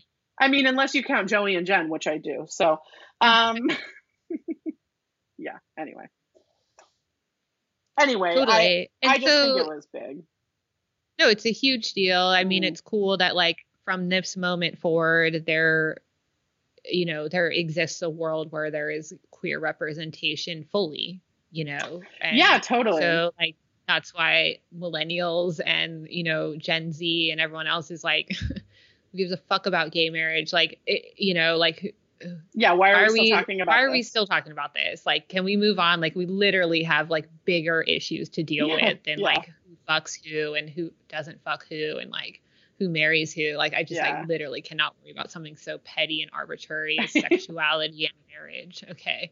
exactly exactly and like and you know i i think that like there's this part of me that's like i'm so glad that we've moved forward from jack and then also like th- there's this moment that i want to try to kind of acknowledge that like this guy is friends with all these people who literally turned around and drove for hours to take him to kiss the boy he liked mm-hmm. and like that's kind of a big deal too. Like that we have this group of friends that it's like we got to go get you the boy. Like I got the boy I Yeah. liked. Now we're gonna go. I, get d- you I the love that. Yeah, I I, know. it. That's the other thing that's like, it, it's like Jack struggles this whole time, and th- there's a truth to it that he's like, I'm just a normal kid, like, but I have these other problems, you know, and like he's just a normal kid who like couldn't kiss the boy he liked, you know, and like that's just a, a normal high school, you know, like Sure. quote unquote normal. I mean, we're watching Like, Joey and you know, Dawson and Pacey go through this like constantly. Yeah. yeah like you know i mean it's just like a that's just like a very traditional experience that teenagers have and Mhm. so like yeah this representation of like it shouldn't be like a big deal at all it should just be like on screen as it is there's also this like old lady who's like facilitating it too which is awesome as well you know sure, sure, we'll take it. you know and again like i said at the top of the episode like after this kiss happened in may you know six months later in california they voted by a 60 to 30 margin you know to define to quote protect families and say Mm. marriages between a man and a woman in the in the family code you know like so this Yeah. is like a context of the world we're living in which again like you said it's cool to be like wow man how far we fucking come you know yeah, and yeah. like that's amazing you know and like also and still to remind ourselves like how far we still have to go you know I mean, and, Mike like, Pence is still the you just vice have to president. the celebrate your moment, so- victories you know Yeah. and like that's amazing No, totally. Um, and so, so, yeah they kiss they kiss, and then Ethan and stops Ethan Jack. kind of stops him and Jack's like so excited. He's like, "What? I'm finally like I'm not scared. I don't care that there's other people around. Like I'm finally ready to kiss you. I'm ready Mhm. ready to do this." Mhm. And Ethan's like, "Ooh, it's not that so much as um have you heard of a Brad?" this is he's like this is Brad, the guy who was sitting at the table with Ethan, and And Jack's, Jack's like, like, as, as in your ex-boyfriend, your ex-boyfriend Brad. Brad, and Brad like is this like hella buff butch dude, which I love. I love it. he too. like stands up and he's like, um, as in boyfriend Brad, but like not mean and aggressive. not at like all, but that's what I love. like this really cool, like like just like yeah, this like fucking huge preppy ass looking dude. is just Yeah. like you know As in whatever. his boyfriend Brad. Yeah. And he like and Brad looks at Ethan and is like, I'm gonna give you two a moment. Which I also I think is love really it. cool too. I love it so much. I'm just like, okay, Brad seems like a fucking great guy. Good job. I mean, I'm not gonna make that, but he's like at least a decent person. I'm not gonna go so far to say great, but um, But like my thing Yeah. is like Brad does not freak out that his boyfriend is being kissed by someone else, and instead is just kind of like, eh, it seems like you guys need to talk. Like, no, exactly. know. I mean, think about how Dawson reacted when Jack kissed Joey. He like Mm. blamed Joey, and Joey cheated on him. and you know, punched and punched Jack in the face. Yeah, yeah, like you know, so it's kind of you know, it's like Uh, yeah. seeing how that would have traditionally been represented in Mm-hmm. teen dramas and like it being like okay well ethan definitely didn't cheat on me because Right. like he didn't send He to that really- kiss you yeah. know and like i know who jack is so i understand that this is like i know what happened here this needs So to play out, and yeah, need to t- and it, not just play out there needs to be an actual conversation yeah, yeah, right yeah, now. Yeah, I yeah, yeah. to leave you too so you can fucking talk about this because it deserves a conversation Absolutely. So- and ethan sits down and he's just like the thing is it's like a timing thing mm. Well, he like And I just- offers Jack a seat. He's like, "Please sit near me and let's discuss Yeah. this." Like, there, he's very like, "I would like to engage with you on this Yeah. issue." Yeah. yeah, and, And- he- He's just like when, you know, it's a timing thing. Like when I came back and like Brad and I and Jack's like, I just I don't want to hear about it. Mhm. I don't want to hear about you and Brad. And Ethan's like, okay, like I understand. And he looks Jack dead in the eyes and he's like, I'm sorry. I'm Yeah. really, really sorry. and he walks away, and it's like there's this part of me that's like, it sucks, but it's also really sweet. It's I completely agree. It's like I think that's like I actually like this too because I think Yeah. breakups, especially in teen dramas, are always portrayed as being like these really dramatic, Yeah, yeah, really like you know fucked up Yeah. situations. And I just don't think all breakups have to be like that. I, you know, agreed. Yeah, like it's and like this is like like this is actually what I've been saying about Jen and, and Henry is like it's just a timing thing. You can like that person, you can love that person, you can like that person, but y'all are just on a different timeline, time level, Mhm, time mhm. time zone. You know, like time. On that- the time warp. Yeah, yeah, and like it's just a timing thing that that- that's like and that's it sucks, but sucks, but like you know Yeah. that's what happens. Um, and like yeah, they just walk away, and it's like it's not angry. It's sad Yeah. and heartbreaking, but it's sweet and like yeah, believable and honest and, and like kind and respectful. It's like all of the things that you want out of like, okay, it's not going to work, yeah, but it's just like, it's just not going to work, and that's okay. yeah. So You go from that to the reception. bittersweet breakup Yeah. to the wedding reception where Dawson Hmm. gives A speech. best man speech. Oh, and Bessie and Bodie are there. They're in the background. I saw them. oh, okay, cool. I was wondering So- why Bessie wasn't at the rehearsal, but I was like, she must have had to work. But you know, Yeah, she so- calls, you know. Yeah, yeah, yeah. True, true.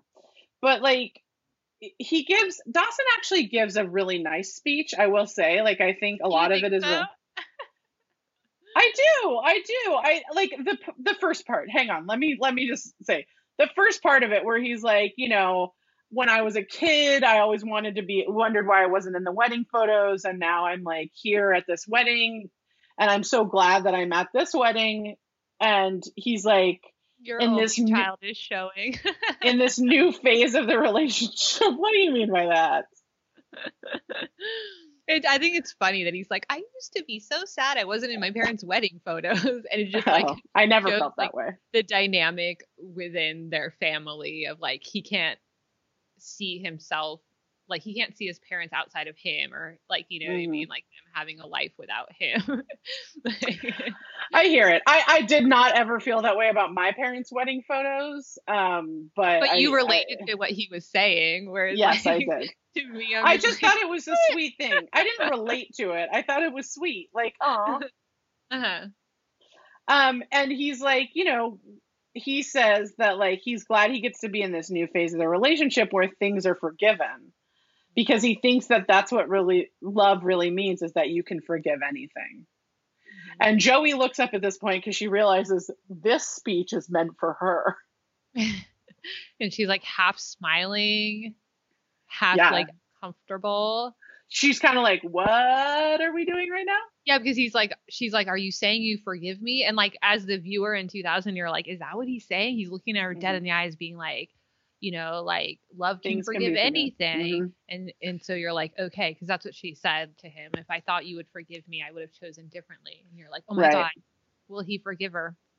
And then in that moment, we are like, okay, okay, I think Dawson's maturing. He's like, love ends, and then begins again. Love does not conquer all. Love ends and begins again. And my my note was just, "Girl, go." Yeah, like that part, you're like, oh my god, he's still fixated on like the end of last episode where he's like, Yeah. I'll wait, call me optimistic, but like, I'll wait, like you're gonna come back to me, you know? Mm. And yeah, and then we go like we go to a commercial and come back, and Joey finds Dawson on the dock. Okay, and this I'm going to say are the worst shoes she wears all episode. Okay. It's like all I can look at is her feet as she's Okay. walking. It's Yeah. so bad. They're so bad. Are they They're flats? No, they're like strappy. Um, they're strappy heels, but like without a like an ankle strap. They're kind of like a you know Uh huh. uh-huh. like a flip flop strappy. Like a slide in heel. Yeah. But like you know those ones that like since as a result like your toes kind of go mangy because like Uh-huh, the straps uh-huh. are really thin and it's just like it's not a good shoe silhouette either. Foot Okay. silhouette. What are you doing? okay. And Joey tells Ugh. Yeah, it's bad. Joey tells Dawson that his speech was beautiful and asks if he meant it. And he's Uh, like every word. And he says to Joey, You should turn around and go to Pacey. And she's And like, like, what? and he says, Last year you had the opportunity to go to Paris, and because of it- Dawson, she um she didn't go, and he should have made her, but he was selfish. Yeah, and bro. she's like, no, that's not it. That wasn't you. It wasn't you. It was my choice. Paris Mhm. wasn't your fault. And he and Joey says, "It's my choice now. What if I want to stay?" And, girl, stop fucking lying. You do I not know. want to stay. I know. I know. And he's like, I can see that. it. yeah. Pacey's this year's Paris. Mm-hmm. Mm-hmm. You, and this time you, you want to to, be with Pacey. Mhm. And then he says it. I Well, he forgot says- that he says this. He He's says, like- "This time you have to go. You have to see for yourself." And at that point, I think she should just push him off the dock when he says, "You have to see for yourself." And then she Um, says, he says to her though, like, I want to give him space for this. He's like, all that matters is what you want. Yeah. Well, first he says, I can stand here and tell you it's going to be a colossal mistake and that all roads lead back to me, but that's not going to make any difference. And then he says, All that matters right now is what you want. In all caps, I said, Yes, this is true. I know. I totally forgot. I forgot that he had said that to her. Like, right. And the, I think this is what's the most frustrating about Dawson's character is that there are times when he really hits it on the head and then it's all couched in just fucking bullshit. hmm You know? Absolutely. Yeah. I mean, it's like he's acknowledging, like, I can see you want to be with him. You, you know, you've told me that. And also now I'm like visibly seeing it. And like, you know, and it's like, what I know that's what you want. So that's all that matters. So stop lying Yeah. to me. Yeah. And she's like, Joey- she's just like, uh, I don't know what I want. Like, Yes, you do, girl. Yes, you do. and he that's what he says he's like yes you do you Mhm. want him you want him like i want you Mm, you love him like i love you mm. the only difference is he loves you back True. And i think we're supposed to be heartbroken for dawson in this but i'm not I'm not. I'm so not. you know Yeah. and she starts crying I'm actually kind of impressed that he actually is having this kind of self awareness. I It seems very out of character for him. I Mhm. totally agree, you know? Totally, you know? And she starts crying and then, Mhm. you know, Then- if I don't dude. have any sympathy for him, like I'm I'm sad-ish that like you know, he's going to be heartbroken. I, I am sad about that. Like, I don't like people feeling that way. And it's especially when you're It that young, sucks. it really sucks, you know? Yeah. But then he just, and so when you're like, okay, I maybe could get there if he said some other really insightful good things like he just said. Is he like, gonna though? Is he gonna? Whew. he looks her in the eyes and Uh-huh. he says, You're free. Um, he says, "I'm not gonna stand in the way. You're free." He literally says, "You're free." I like want you guys to know we're not paraphrasing. He says, "You're free." that is the exact quote. Greg, Tom, Gina, who else? Jeffrey. How I could mean- you? Y'all. How could you? He freed a woman. He told a woman that she was free. Are you absolutely fucking kidding me? In the year 2000. I know. In the year 2000. And the thing I think why this like lands so poorly, I mean, it lands so poorly just because it's really fucking stupid. But every single person watching this show grew up fucking watching Aladdin. what? Wait, She's wait, like wait, wait. freeing a genie. You're free. Yeah, yeah. That's There- not there's the no way- I made, but I like it. There's just no way you could take that line of anything positive. Mm-mm. And so she she's got her trauma from Dawson, so she just glosses over that. Well, no, she says you're free, and and I had a meltdown, and then she he was like, you can do whatever you want, and I'm like, yeah, she always could do whatever she wanted, you fucking asshole. Well, it's actually not true because what she says is like, well, I want to be friends with you. I want to know I Yeah. can still be friends with you, you know? And that you don't hate me. Yeah. And Mhm. he's like, those are just words. Either way, you're going to run and be with him. So it's like, it- it- even in what he's saying to her of like, you're free, which is fucking twisted and fucked up, and I'll never get Yeah. over that. yeah. And then he's like, you can have what you want. And it's like, he's not, like, she's laid out what she wants. And do I think she's kind of being twisted by demanding to be friends with him? Yes, I do think that. But he's also not saying like that's on the table. So like, why does he say like you can have what you want? Yeah, because he he says that like you know, um, after she's done dispensing her pleasantries, she's gonna turn around and walk away from him. And Mm-hmm. my thing is like, and then he asks her, "Aren't you? Like you're gonna turn around and walk Yeah. away from me, aren't you?" And my thing is like, okay, so you just f- quote freed her, like Read her. freed her, and now you're asking if she's actually gonna go. I know. Like that's what that's what's happening right now. Is it? free will? Oh, okay. God, And Joey says, And like, I have like- to. sobbing. She's like, I have to. I have to know. hmm Um, yeah, girl, go. Please go. Jesus. And he's And- like, then he tells her to scram. hmm He's like, get, get, go, scram. like he's an alley, like she's an alley cat. Yeah. And she, and he's like, before I take it all back, just go. And Joey cries and she runs away, And we get the single greatest shot in television history. I know. The Dawson cry face. Oh my god. It doesn't disappoint every It's- single time. no matter when you see it, it's amazing. Look, I remember in college when we used to watch this show a lot, us always laughing about that cry Every face. And this was like 2002, 2003, so it was pre memes. Like memes Yeah, yeah, was yeah. not a thing that existed. So like I'm not surprised that this became a huge meme. Oh my god. I, I remember when all. my best friend was watching Dawson's Creek, like the last time I did my like major rewatch, and my cousin came over when to go to dinner, right when we were watching this episode, and she came a little bit early, so she sat down to watch this episode, and and um I like texted her because we were watching, and I was like, oh, uh, we're, we'll go in a minute. We just have to wait till he cries, and she was like.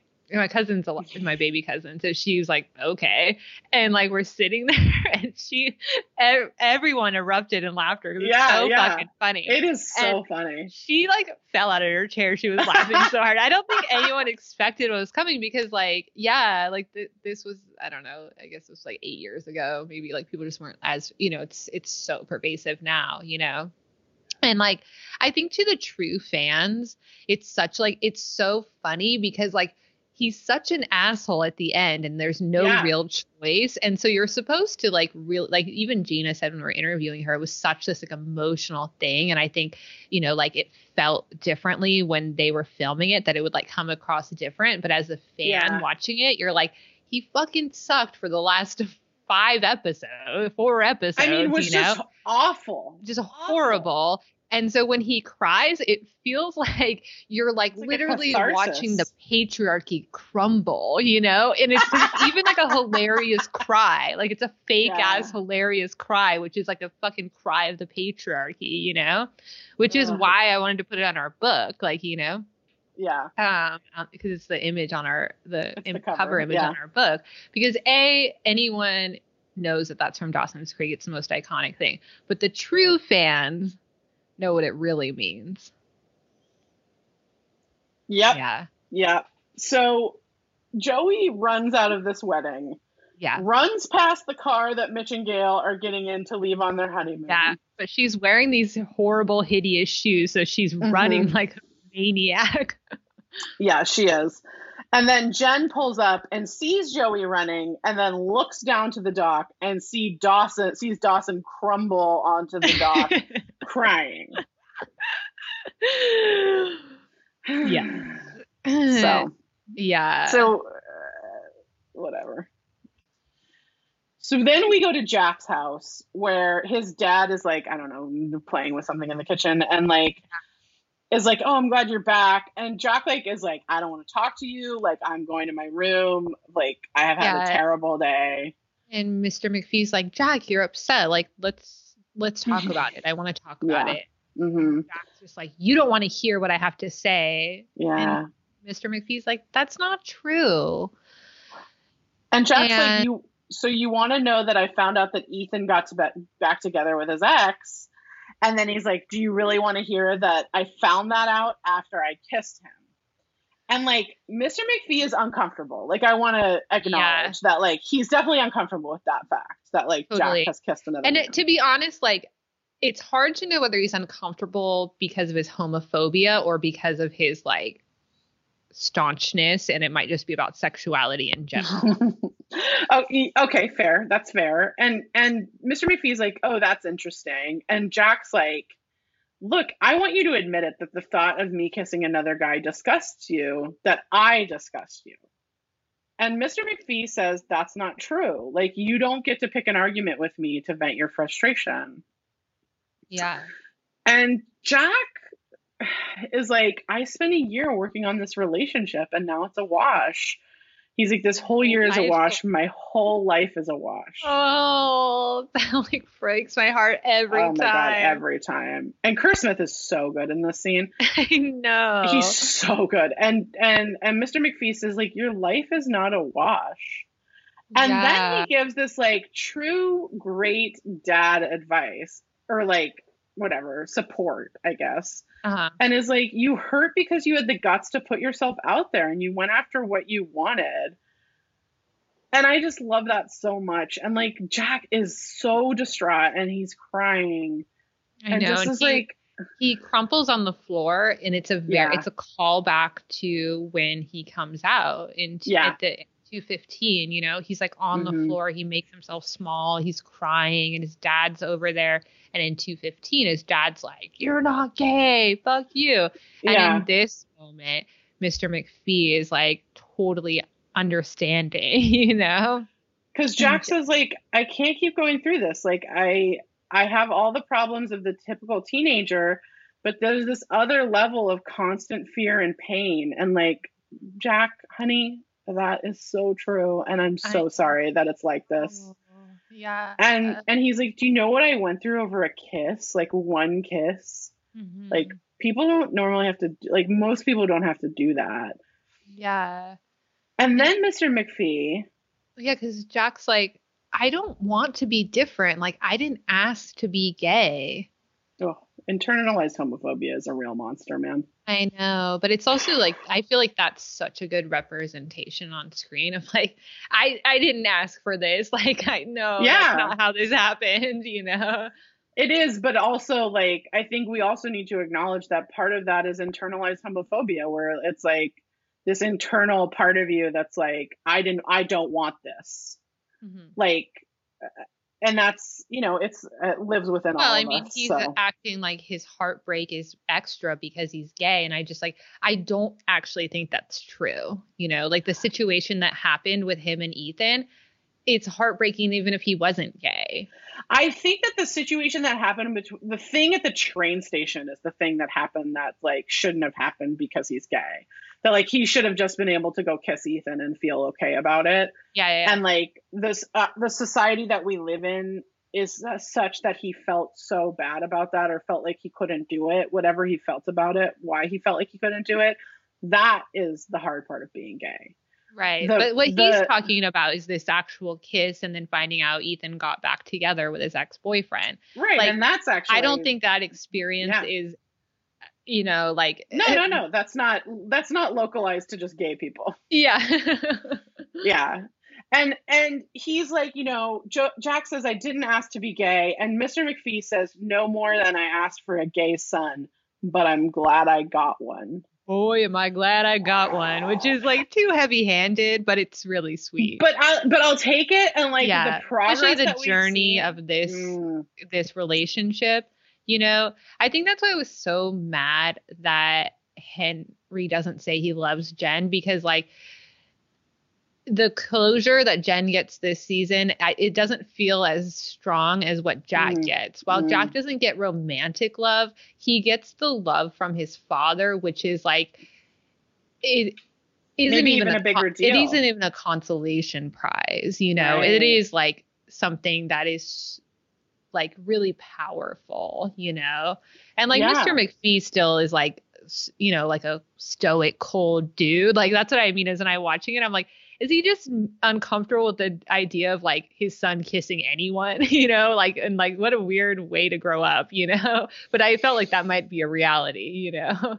Sure, Um, sure. And I, I don't think that you're wrong, but also like the way I look at it is like I'm just so glad that it I'm so glad it took time to get there because I think Uh-huh. like I think there's a way in which um some of sometimes media representations because they have to wrap themselves up so quickly Yeah. like it's like oh and then everyone was not homophobic anymore it's like Yeah, no, no, that shit takes a lot of time And I just even think the way Mr. McPhee, even this scene where it like is cringy and weird, where he's like, "Boy, am I glad I've got a gay son." You're like, Yeah. "Oh my god."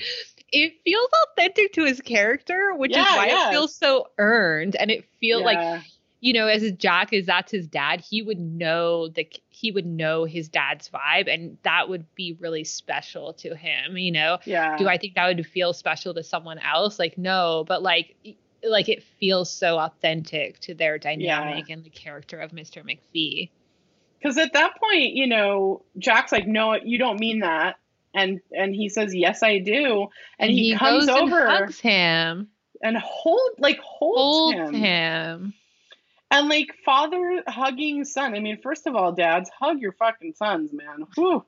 But also like, but also like, he just holds him and like lets him cry and lets him be sad and lets him have this kind of like breakdown and about like how sad he is that this happened. And like and no matter if it's, he's gay or straight like just having that moment of like holding your kid when they're heartbroken it's such a beautiful moment i really i love that scene so much I know it's such Um, a good scene. Like, you know, yeah and like I said, like it doesn't feel like a consolation to Jack, like, oh, you don't get a Mm. love interest, so you get this like, you know, scene you with your, dad. yeah.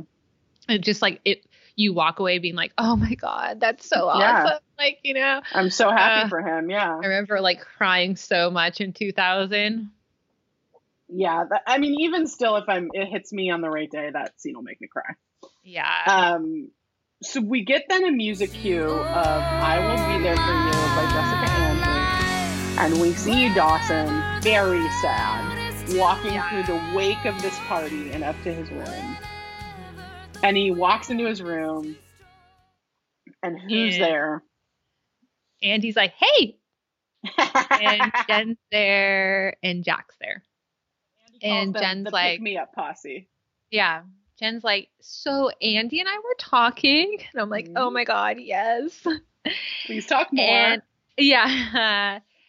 And Andie's like, and I took it on myself to invite Jack. And Jack's like, and I went and picked up some fucking movies. yeah, yeah. So here we are. we're here to help you. And, you know, we thought you could use some company. Um, he does call Jack Jack Attack, which is Oh, my yeah. second favorite nickname for Jack. Yeah, yeah, yeah, Must point it out.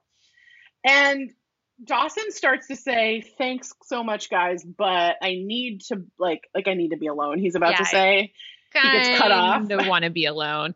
And they're like, no, no, no, no, no, no, no, no, no. That's Nope, nope. not going to happen. Yeah. And Jen says, I want the words I need to be alone stricken from our group's lingo. And Andie's like, it's ranked up there with Can We Talk? Like, we got to get rid of this shit.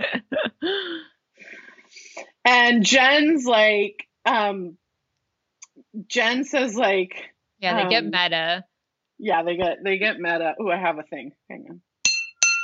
There we go. Um, this is some alternate reality where our intellects are sharper, our quips are wittier, and our hearts break repeated. Our hearts are repeatedly broken, while faintly in the background, some out soon to be out of date com- tempo pop plays. and Dawson asks Jen why it hurts so much, and Andie says, "Our pain makes us real, Dawson, but we can't do it alone." None of us can. Nope. And Jen packs the bed and tells him to sit down. And they start telling the story of what they did today. Yeah, he's like, so what did you do today? Yeah. And they like, they're Andie's like, you are not gonna believe these two, and they have this really cute friend moment as Yeah. we pan over to The Aunt painting. Gwen's painting. Burn this goddamn painting. Fuck, oh man. my god! Or just give it to me. I want that on my wall. Erin Luckily, I have it it. on a T-shirt, so which you can get Mm. from our at our fucking merch store. but I don't know the fucking code. What do you call it? It's in our bio. URL. so we, We go to Joey. to Joey in new clothes, okay. Let me just running, running to True Love. Yes, I know you've been waiting for this moment.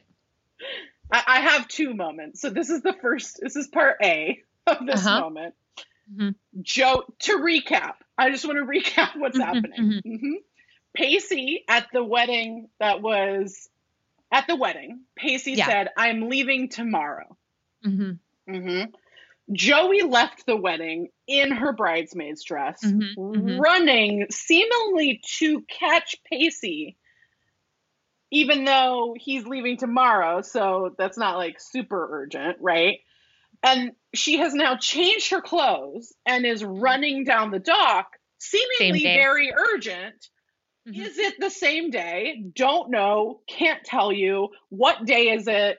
I have more to say about this, but we have to get through part of the scene before I say the rest. And I So I guess say, there's like, a popular theory that there was a cut scene where Jesse, sorry, Joey goes home and Bessie is like, uh, girl, Pacey just decided he he's leaving right now. okay, And then Okay. that's what happens. okay, I, I'm here for that. I have more to say. Katie Holmes is running in flip flops. I want to say, which is no easy feat. So I'm gonna give It's her. easier than the shoes she was wearing earlier, I'll tell you. Okay, okay, yeah, I'll give you that. But flip flop running like that, like she's running, she's fucking running. Yeah, Um, that's why it's hilarious when she's running at the Leary household because it's like the the the heels she's wearing are practically flip flops, you know, like yeah. heel yeah. sandals, flip yeah. flops. hmm Yeah. So She's, like, she's like Pacey's Pacey, name. Pacey, Mhm. and like she's kind of like looks over at the boat and no one's She there. gets on the boat and like is like Pacey, yeah, Pacey, she takes and a he's not step there. on. Pacey, Pacey, Pacey. He's not there. We see up the dog. He's walking, holding a bag of groceries. Mm-hmm. He's like, "What are you?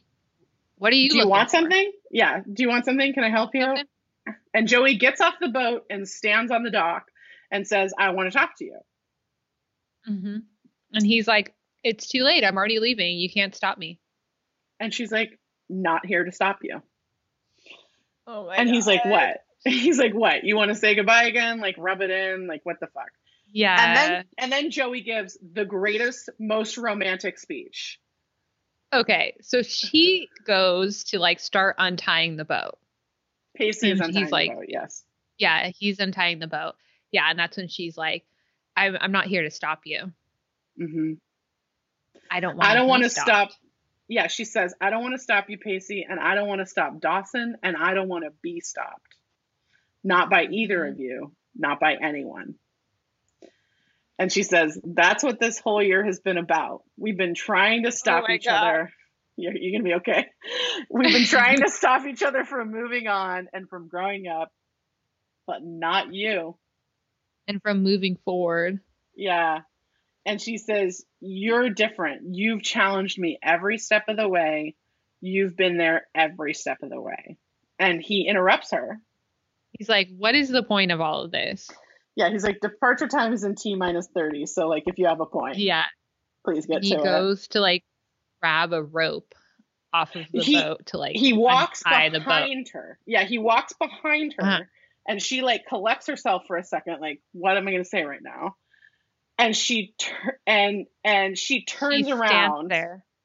She turns around and, and we she see says, yeah it's one of those scenes like eh, with jen and henry where we see his face and her behind him hmm And she And says, says I think I'm in love i with think i'm you." in love with you Mm. and he sighs oh my god this is the best Pacey sigh in all of dawson's creek oh my god And he stops what he's And doing. he like stops dead in his he sighs Mhm. stops dead in his track his face falls and he's like Wait, wait, wait! think- Before his before he says anything, we get the piano opener Yes! to Janis Ian's "Days Like I know. These." I know. I know. Oh my god. I know. Of course, that sigh has the piano solo Mm. that I'm going to walk down the aisle if I ever do that. And he's like, You think or you know. yeah, and he's still not And looking at her. like- he's still not No, looking no. at her. And she's like, I know. And he And like That is when he turns smiles. around. He smiles and then like pulls it back together and he turns around and she and says, she's like, I've I've known it since the moment you kissed me, and maybe even before that. And scary as it is, That's calling back the vows. the what? I that's calling back the vows. I loved you before I met you. You Mm. know. Ugh. Okay, but I hate that. um, and she says, and as scary as it is, I don't want to deny it anymore, Pacey. I don't want to run from it, and I don't want to let it run from me. And he stands up and, And leans on the like- sail. He's like, so what do you want to do here? Yeah.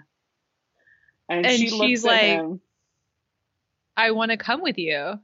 And then he like snaps out of his like his love, you know, haze, and he's like, wait, What? wait, wait, what about He's like, Are you responsibility? Like, crazy?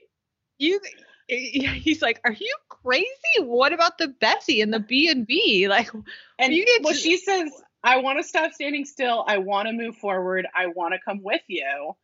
And he says, What about Bessie and the B and B? They need you. i know And, And then she she's looks him like- dead in the eye. oh my god she looks him And he- dead in the eye and she says, Not as much as I need you, Pacey. I mean, fuck, oh my god That is the most fucking romantic thing. and he smiles Yeah. and he's like cannot believe what's happening and she walks over to get on board and he's like ah, ah, yep. and He's she like- looks at him and he's like she's like permission to come on board Mm. And he grabs her hand and he's like permission granted and they just make out Well, he helps Oh. her onto the boat uh-huh and like he like sweet romantic Yeah. make out And they just look both so happy. Like it's not like a it's like a it's a nice makeout scene, but like they're not like going at it. They just are so smiley and happy. And she gives like this big goofy smile at a certain point. Like I know. And it's like just because we saw her and Dawson like kind of kiss last episode, like that's what I mean is like every time I see them, I'm like, I just don't get it. And you see mm-hmm. them just like kiss and you're like, I do oh my God. Yeah. Oh my God. And he's like, Can you swim? And she's like, Oh, yeah, but I'm just worried about a change of clothes. Okay, so here's my second thing. So here's my second thing, which is Did she go home and change from the wedding? And like not pack like even just like some underwear and a toothbrush, like didn't even grab any of that. Did she have clothes at Dawson's house? But Pacey said he was leaving tomorrow. did she go home and think about it and not go directly to Pacey the night before? Like it is so confusing. I like the fan theory that there's a Yeah. cut scene. I think that makes a lot of sense. The way that this think that episode this part right now, when Mm. she's like, I'm worried about a change of clothes, she didn't know she was gonna sail with him. she thought she went there to go ask him to stay. Yeah. Or like okay. she didn't like I think she just was like, I need to go talk to him. I don't think she had like a plan. Like she doesn't really like she doesn't really direct scenes, you know. Yeah, yeah. So I don't think she had a plan as to like what she was gonna go and say. She's like, I need to ask him to stay, but and then as she's like, you know, word vomiting, she's like, I fucking hate Capeside. My whole life, I want to get the fuck out of here. Why would I ask him to stay in this shithole? Wait, why do I want to stay in this shithole? Like, I don't have parents. I can fucking bounce. Okay. I mean, like, I'm willing to buy that. Uh, It just seems like, I don't know. Uh, I just, you know, like a toothbrush. I just like the rest of the stuff you can handle, but like, he's because he says like it's gonna be a few days before we hit the next port, and I I'm like, girl, you don't even have a toothbrush. But he has one. You know, were they gonna share a toothbrush? I mean, you would for a couple of days if you didn't have one. Yeah. All right, I, that's not my that's that's not my favorite answer that's ever happened. I mean, if you're making out with that person, like you No, know, I I, don't I think hear that it's you, like but it's a sustainable to like share a toothbrush long term. but if you like go on a weekend trip, you know, for your to- toothbrush, of course you're going to use your partners. I mean, I'm gonna buy a new one. Well, yeah, but if that's an option, of course, yeah. Yeah, I don't camp, so it's always an option. Um, but um, I but I hear you. I guess. Anyway, um, I I have thought about that every time I watch this episode for probably 18 years. I don't know if I noticed it at the first watch, but but as we watched That's it funny. all the time, Literally, all I ever think about is how did she get there? Like, I'm like, did she? She didn't drive there then. If she just, if she, She's that's what. I always think. yeah, Is like, did she drive there and just leave the car there? no, no, no, definitely not. She just ran. Did she? Did she row her boat so, uh, to Like, some how- other dock? But then, but then she left her boat somewhere. Yeah, at some other dock for the whole summer. But that's what I mean is like she. So that's the part that I'm always like, wait, what? Like, how did she get there? Because I don't think Bessie dropped her off. It was like, sure, girl, go. Yeah, or like maybe she did if that's what the like fan theory. Like, yeah, you yeah, know. yeah, true. Yeah, I don't know. So Pacey says, you know, don't worry about the clothes. We'll hit the next port in a few days. And Joey's like, uh, a few days. He's like maybe a few days after that, and they literally sail off into the beautiful sunset. Right. We have Janis Ian playing, and they sail off into the sunset. And this is like literally a ship. And the I know it's so meta and so perfect, and just like so everything. Sixteen-year-old me was like, I've never seen anything more romantic than Yeah. this, sailing off into the sunset. It is pretty damn romantic. And I just want to say, like, Joey finally made a choice, and and in my opinion, the correct choice. yeah and it, you know regardless of you know the whether it's good or bad or right or wrong she made a choice that she wanted to do. And like she also to me the thing that's so awesome is she gets to get out of Capeside. Yeah, that's for the first literally time. what she's wanted her whole the whole time we've known her. Hmm and she she gets that. Yeah, and I think it's great. I'm so glad for her. oh my god it's so good so who are you rooting for Pacey and Joey, true love. I'm rooting for. I mean, I, I mean, I'm rooting for you know Jack and Jen and Andie to like get what they need, but also like. I mean, I love Jack's storyline in this episode. I really, really love it. Um, Yeah. but also like I'm like, okay, great. So dust yourself off and get on to the next thing. totally i mean it's like you've made it over this hurdle Yeah, so now you're, you're you know like you kissed a boy and ready. you liked it. hmm yeah it's like there's no backing down like there never was from whether or not you were gay but like this Yeah, no going back you know like um So just go forward, cool. And, yeah. like you know i love the family acceptance i always like that i hate watching asshole parents um Yeah. it's like why the fuck are you a parent then you know but Yeah. um Uh, you know, Grams is awesome in this episode. Yeah. Andie's like so small, but she's a good friend to everyone. Like she really wants Dawson and Pacey to be friends, Yeah. you know, and she wants what Jack and Jen want, you know. Um, so that's cool. I just wish she had more of a storyline as usual. I'm like wishing for agree. her to be more developed. And you know, I'm happy for Jen in a way, but I just think Henry is so boring and I just Yeah, it's really hard to give a fuck about that storyline because I don't like Henry. and I mean, I guess I should say it cuz I say it about people all the time, but like this is Henry's last episode. Yeah. Goodbye. Um goodbye Henry. Fuck entirely off. I couldn't stand you for almost this whole time. Yeah, totally. So, It kind of is a spoiler, but it's okay. I kind of is a spoiler and I'm so sorry, but like he he doesn't come back. Um so we'll we will hear about him though. yeah. Mhm. Okay. So for our listener corner, this Mhm. one's from Instagram. So I don't have a name. Their handle is Snog. Mm, Um, one of my How do you favorite f- things to do. how do you feel about this season finale overall? My fucking god, it is so good. It's so good. It holds up. It's so good. When we started this podcast, I asked my boyfriend, like, um, have you seen Dawson's Creek? And he's like, no. And I was like, okay, you just have to watch this one episode. like this will just like you'll understand it. And it's like it really is a standalone. yeah. And and I, he's like, oh, I don't want to do that. And I was like, I'll just let you know right now. It has the the crime face in it. And he's like, all right, I'm in. And he's like, it is good, like- it is convenient that that's there.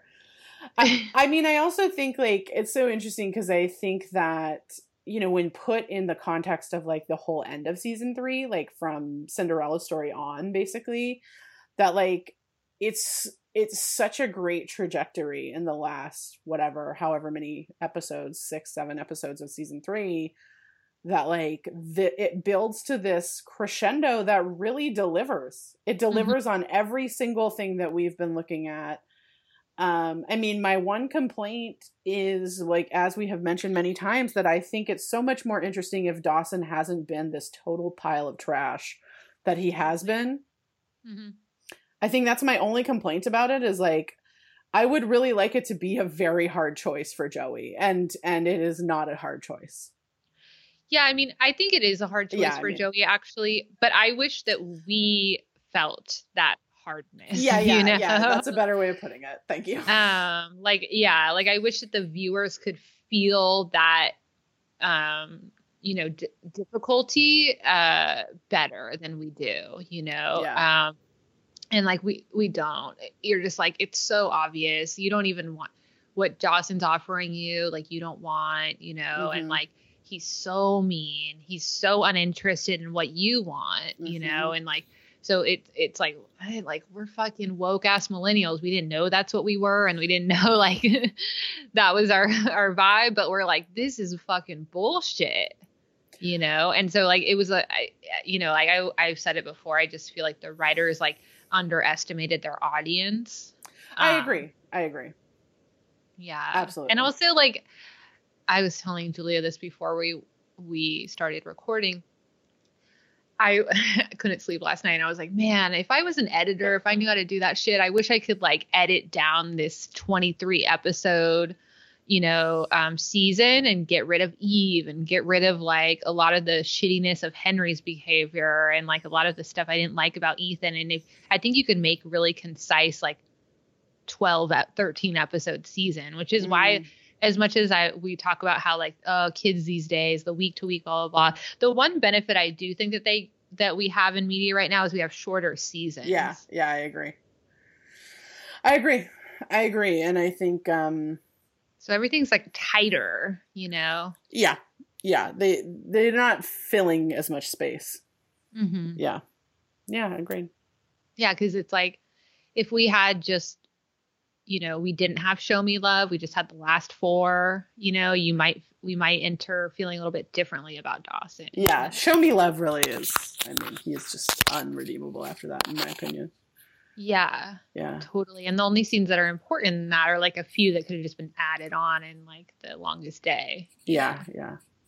Um, so yeah, yeah so but i love the finale is fucking great what a great finale i mean truly like a great ending of a season a great um like the way it shifts all the characters. You're excited to go into season four, even my though you're like, i remember being know. so excited about season four yeah yeah, like, and it's like the cliffhanger is like actual good cliffhanger, not like Dawson and Joey kissing. It's like shit, yeah they, They're they're, off riding off into into the sunset, sunset. Like, oh Well, my and- god, and my favorite story my favorite story is what happens after you ride off into a sunset right like absolutely, I, yeah, I- that is what I mean. It's like part of my, as much as I love a good romantic comedy, part of my problem with a romantic comedy is often like everyone's behaved like absolute trash mm-hmm. and we're kissing and making up, but what you don't see is all the work that has to go in after the kissing and making up Yeah. because like we've acted like absolute trash. Hello.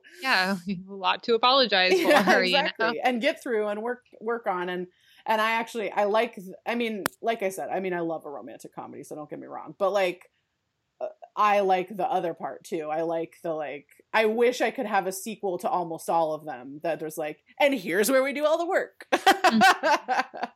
Absolutely, You know. yeah. and so and so I think like for me ending season 3 like this and and looking ahead to season 4 is like holy shit I cannot wait until we get into this like what does it look like Mhm. after you ride off into the sunset. Yeah, exactly. And how do you position yourself in back within the friendship group when the dynamics have completely Shifted, changed? yeah. You know? Totally. So that's so exciting. And Mm, yeah, yeah. I can't believe we did it. We did it. We did it, you guys. I hope I want to say just thank you to our listeners um for like listening to us talk about this season. I know so many of our episodes were so long this season. I'm Yeah. pretty sure looking at our time, this one included. Um and like I hope we did you all justice. You know, like Mhm. I know how important season three is to Dawson's Creek fans, and you know it's important to us too. And I just I hope we did it justice. It it this season of this show means so much to us, um, and like we just like appreciate you guys listening. yeah. No, thank you for joining us on this journey. We've created this amazing safe space Yeah. and like we just get the best like comments and interactions with everyone. I think, you know, just like what we're doing with this show and like it resonates in a way that's really fulfilling Mhm. and like what people bring from what we've like sparked from them like and bring back at us is so endlessly fascinating yeah, uh, which is so cool. And um, yeah, we're gonna take a little bit of a break, but Yeah. like speaking on like everyone's comments, we we're gonna do a, a recap in the next couple of weeks. So we've got some really cool thoughts and Q and A's that are gonna come up next week, but there will be a little bit of a break. yeah. before- We're gonna take a break from episode breakdowns just for the rest of the year, just so that we can um, just recharge ourselves a little bit. Um, you know, it is it it takes a lot to do these every week. Um, so we'll be back in January, um, and we'll make an announcement on our all our social medias and stuff and let you know. But you, sh- we're hoping we'll, you'll have a an episode every week, just not Yeah. necessarily, just not an episode breakdown. um, So, um, also just to let you guys know, we had to reschedule our interview with Tom Kapinos, um, just a, a scheduling issue. So, we're doing our best to get that recorded, and that might be one of the episodes um, that we Yeah. bring to you. Um, we will we will interview him, we promise, but um, we just had to to reschedule a little bit. um, Exactly. And then lastly, I just want to say that like we want to just wish you a happy holiday, whichever holiday you celebrate. Um, we hope it's great. Um, and a, a very happy new year. Um, I you know may 2020 be may 2021 be everything that 2020 was not. Um, you know, and um, I don't know. We know this year's been hard, and and we hope that we were able to bring you some joy and some fun. Um, and some distraction from this fucking dumpster fire of a year. So totally. thank you. And, you know, take care of yourselves over the holidays. I know, you know, these holidays have been rougher than most. Um, but Mhm. we're we're thinking about you and we're wishing you the best and um and yeah, we're you know, we'll be like I said, we'll be on social media, we'll be around, but um but we're just gonna Yeah. do a little episode breakdown respite. Yeah, exactly. yeah, so thanks for listening. Um, as always, you can find us on Instagram and Twitter at Dawson's Critique. Um, you can email us, Dawson's Critique at gmail.com. Why don't you email us the best thing that happened to you in 2000 in 2020? In 2020. Because while for us, we became authors. Yeah, it was the book. Just like so wild. I can't believe that happened. so, on that note, you can buy our book. I know this, I'm doing a little bit early in this thing, but you can buy our book. Uh, I remember everything. Life lessons from Dawson's Creek, wherever you get your books. I, I want to shout out really quickly Books and Books in Coral Gables, Florida, aka Miami, Florida. They're a great independent bookstore there. So check them out if you would like to order it. Um, we want to shout out our boy Kilia for making our theme song. You can find him on Instagram at Go Freaking Crazy. You can follow my Finsta at Erin.Hensley. Um, uh, we have merch now. Did you see the new merch? Yeah, it's fucking hilarious. Yeah, we I- got Subvert the Dominant Paradigm t shirts, laptop cases, stickers. Yeah. Yeah. In addition to our Aunt Gwen t shirts. And I'm hoping, so I'm going to tell th- say this now Okay. to hold myself accountable. Okay. We're going to do a new merch launch every month. Yep. Okay. All right. Um, please like us, subscribe, write a review wherever it is you get your podcasts. Uh, thank you to those of you who have. It helps us so much when you do that. We really appreciate it. Um, we want to thank, as always, Andrew Bush, who in normal times records us, and we God cannot wait to see his face again. Um, sometime soon. I think it's coming. Uh, It is. It is. Um, you can find me online uh, at Pesty1079. Rarebird books can be found online at rarebirdlit.com or on social media at rarebirdlit. This has been a Rare Bird production.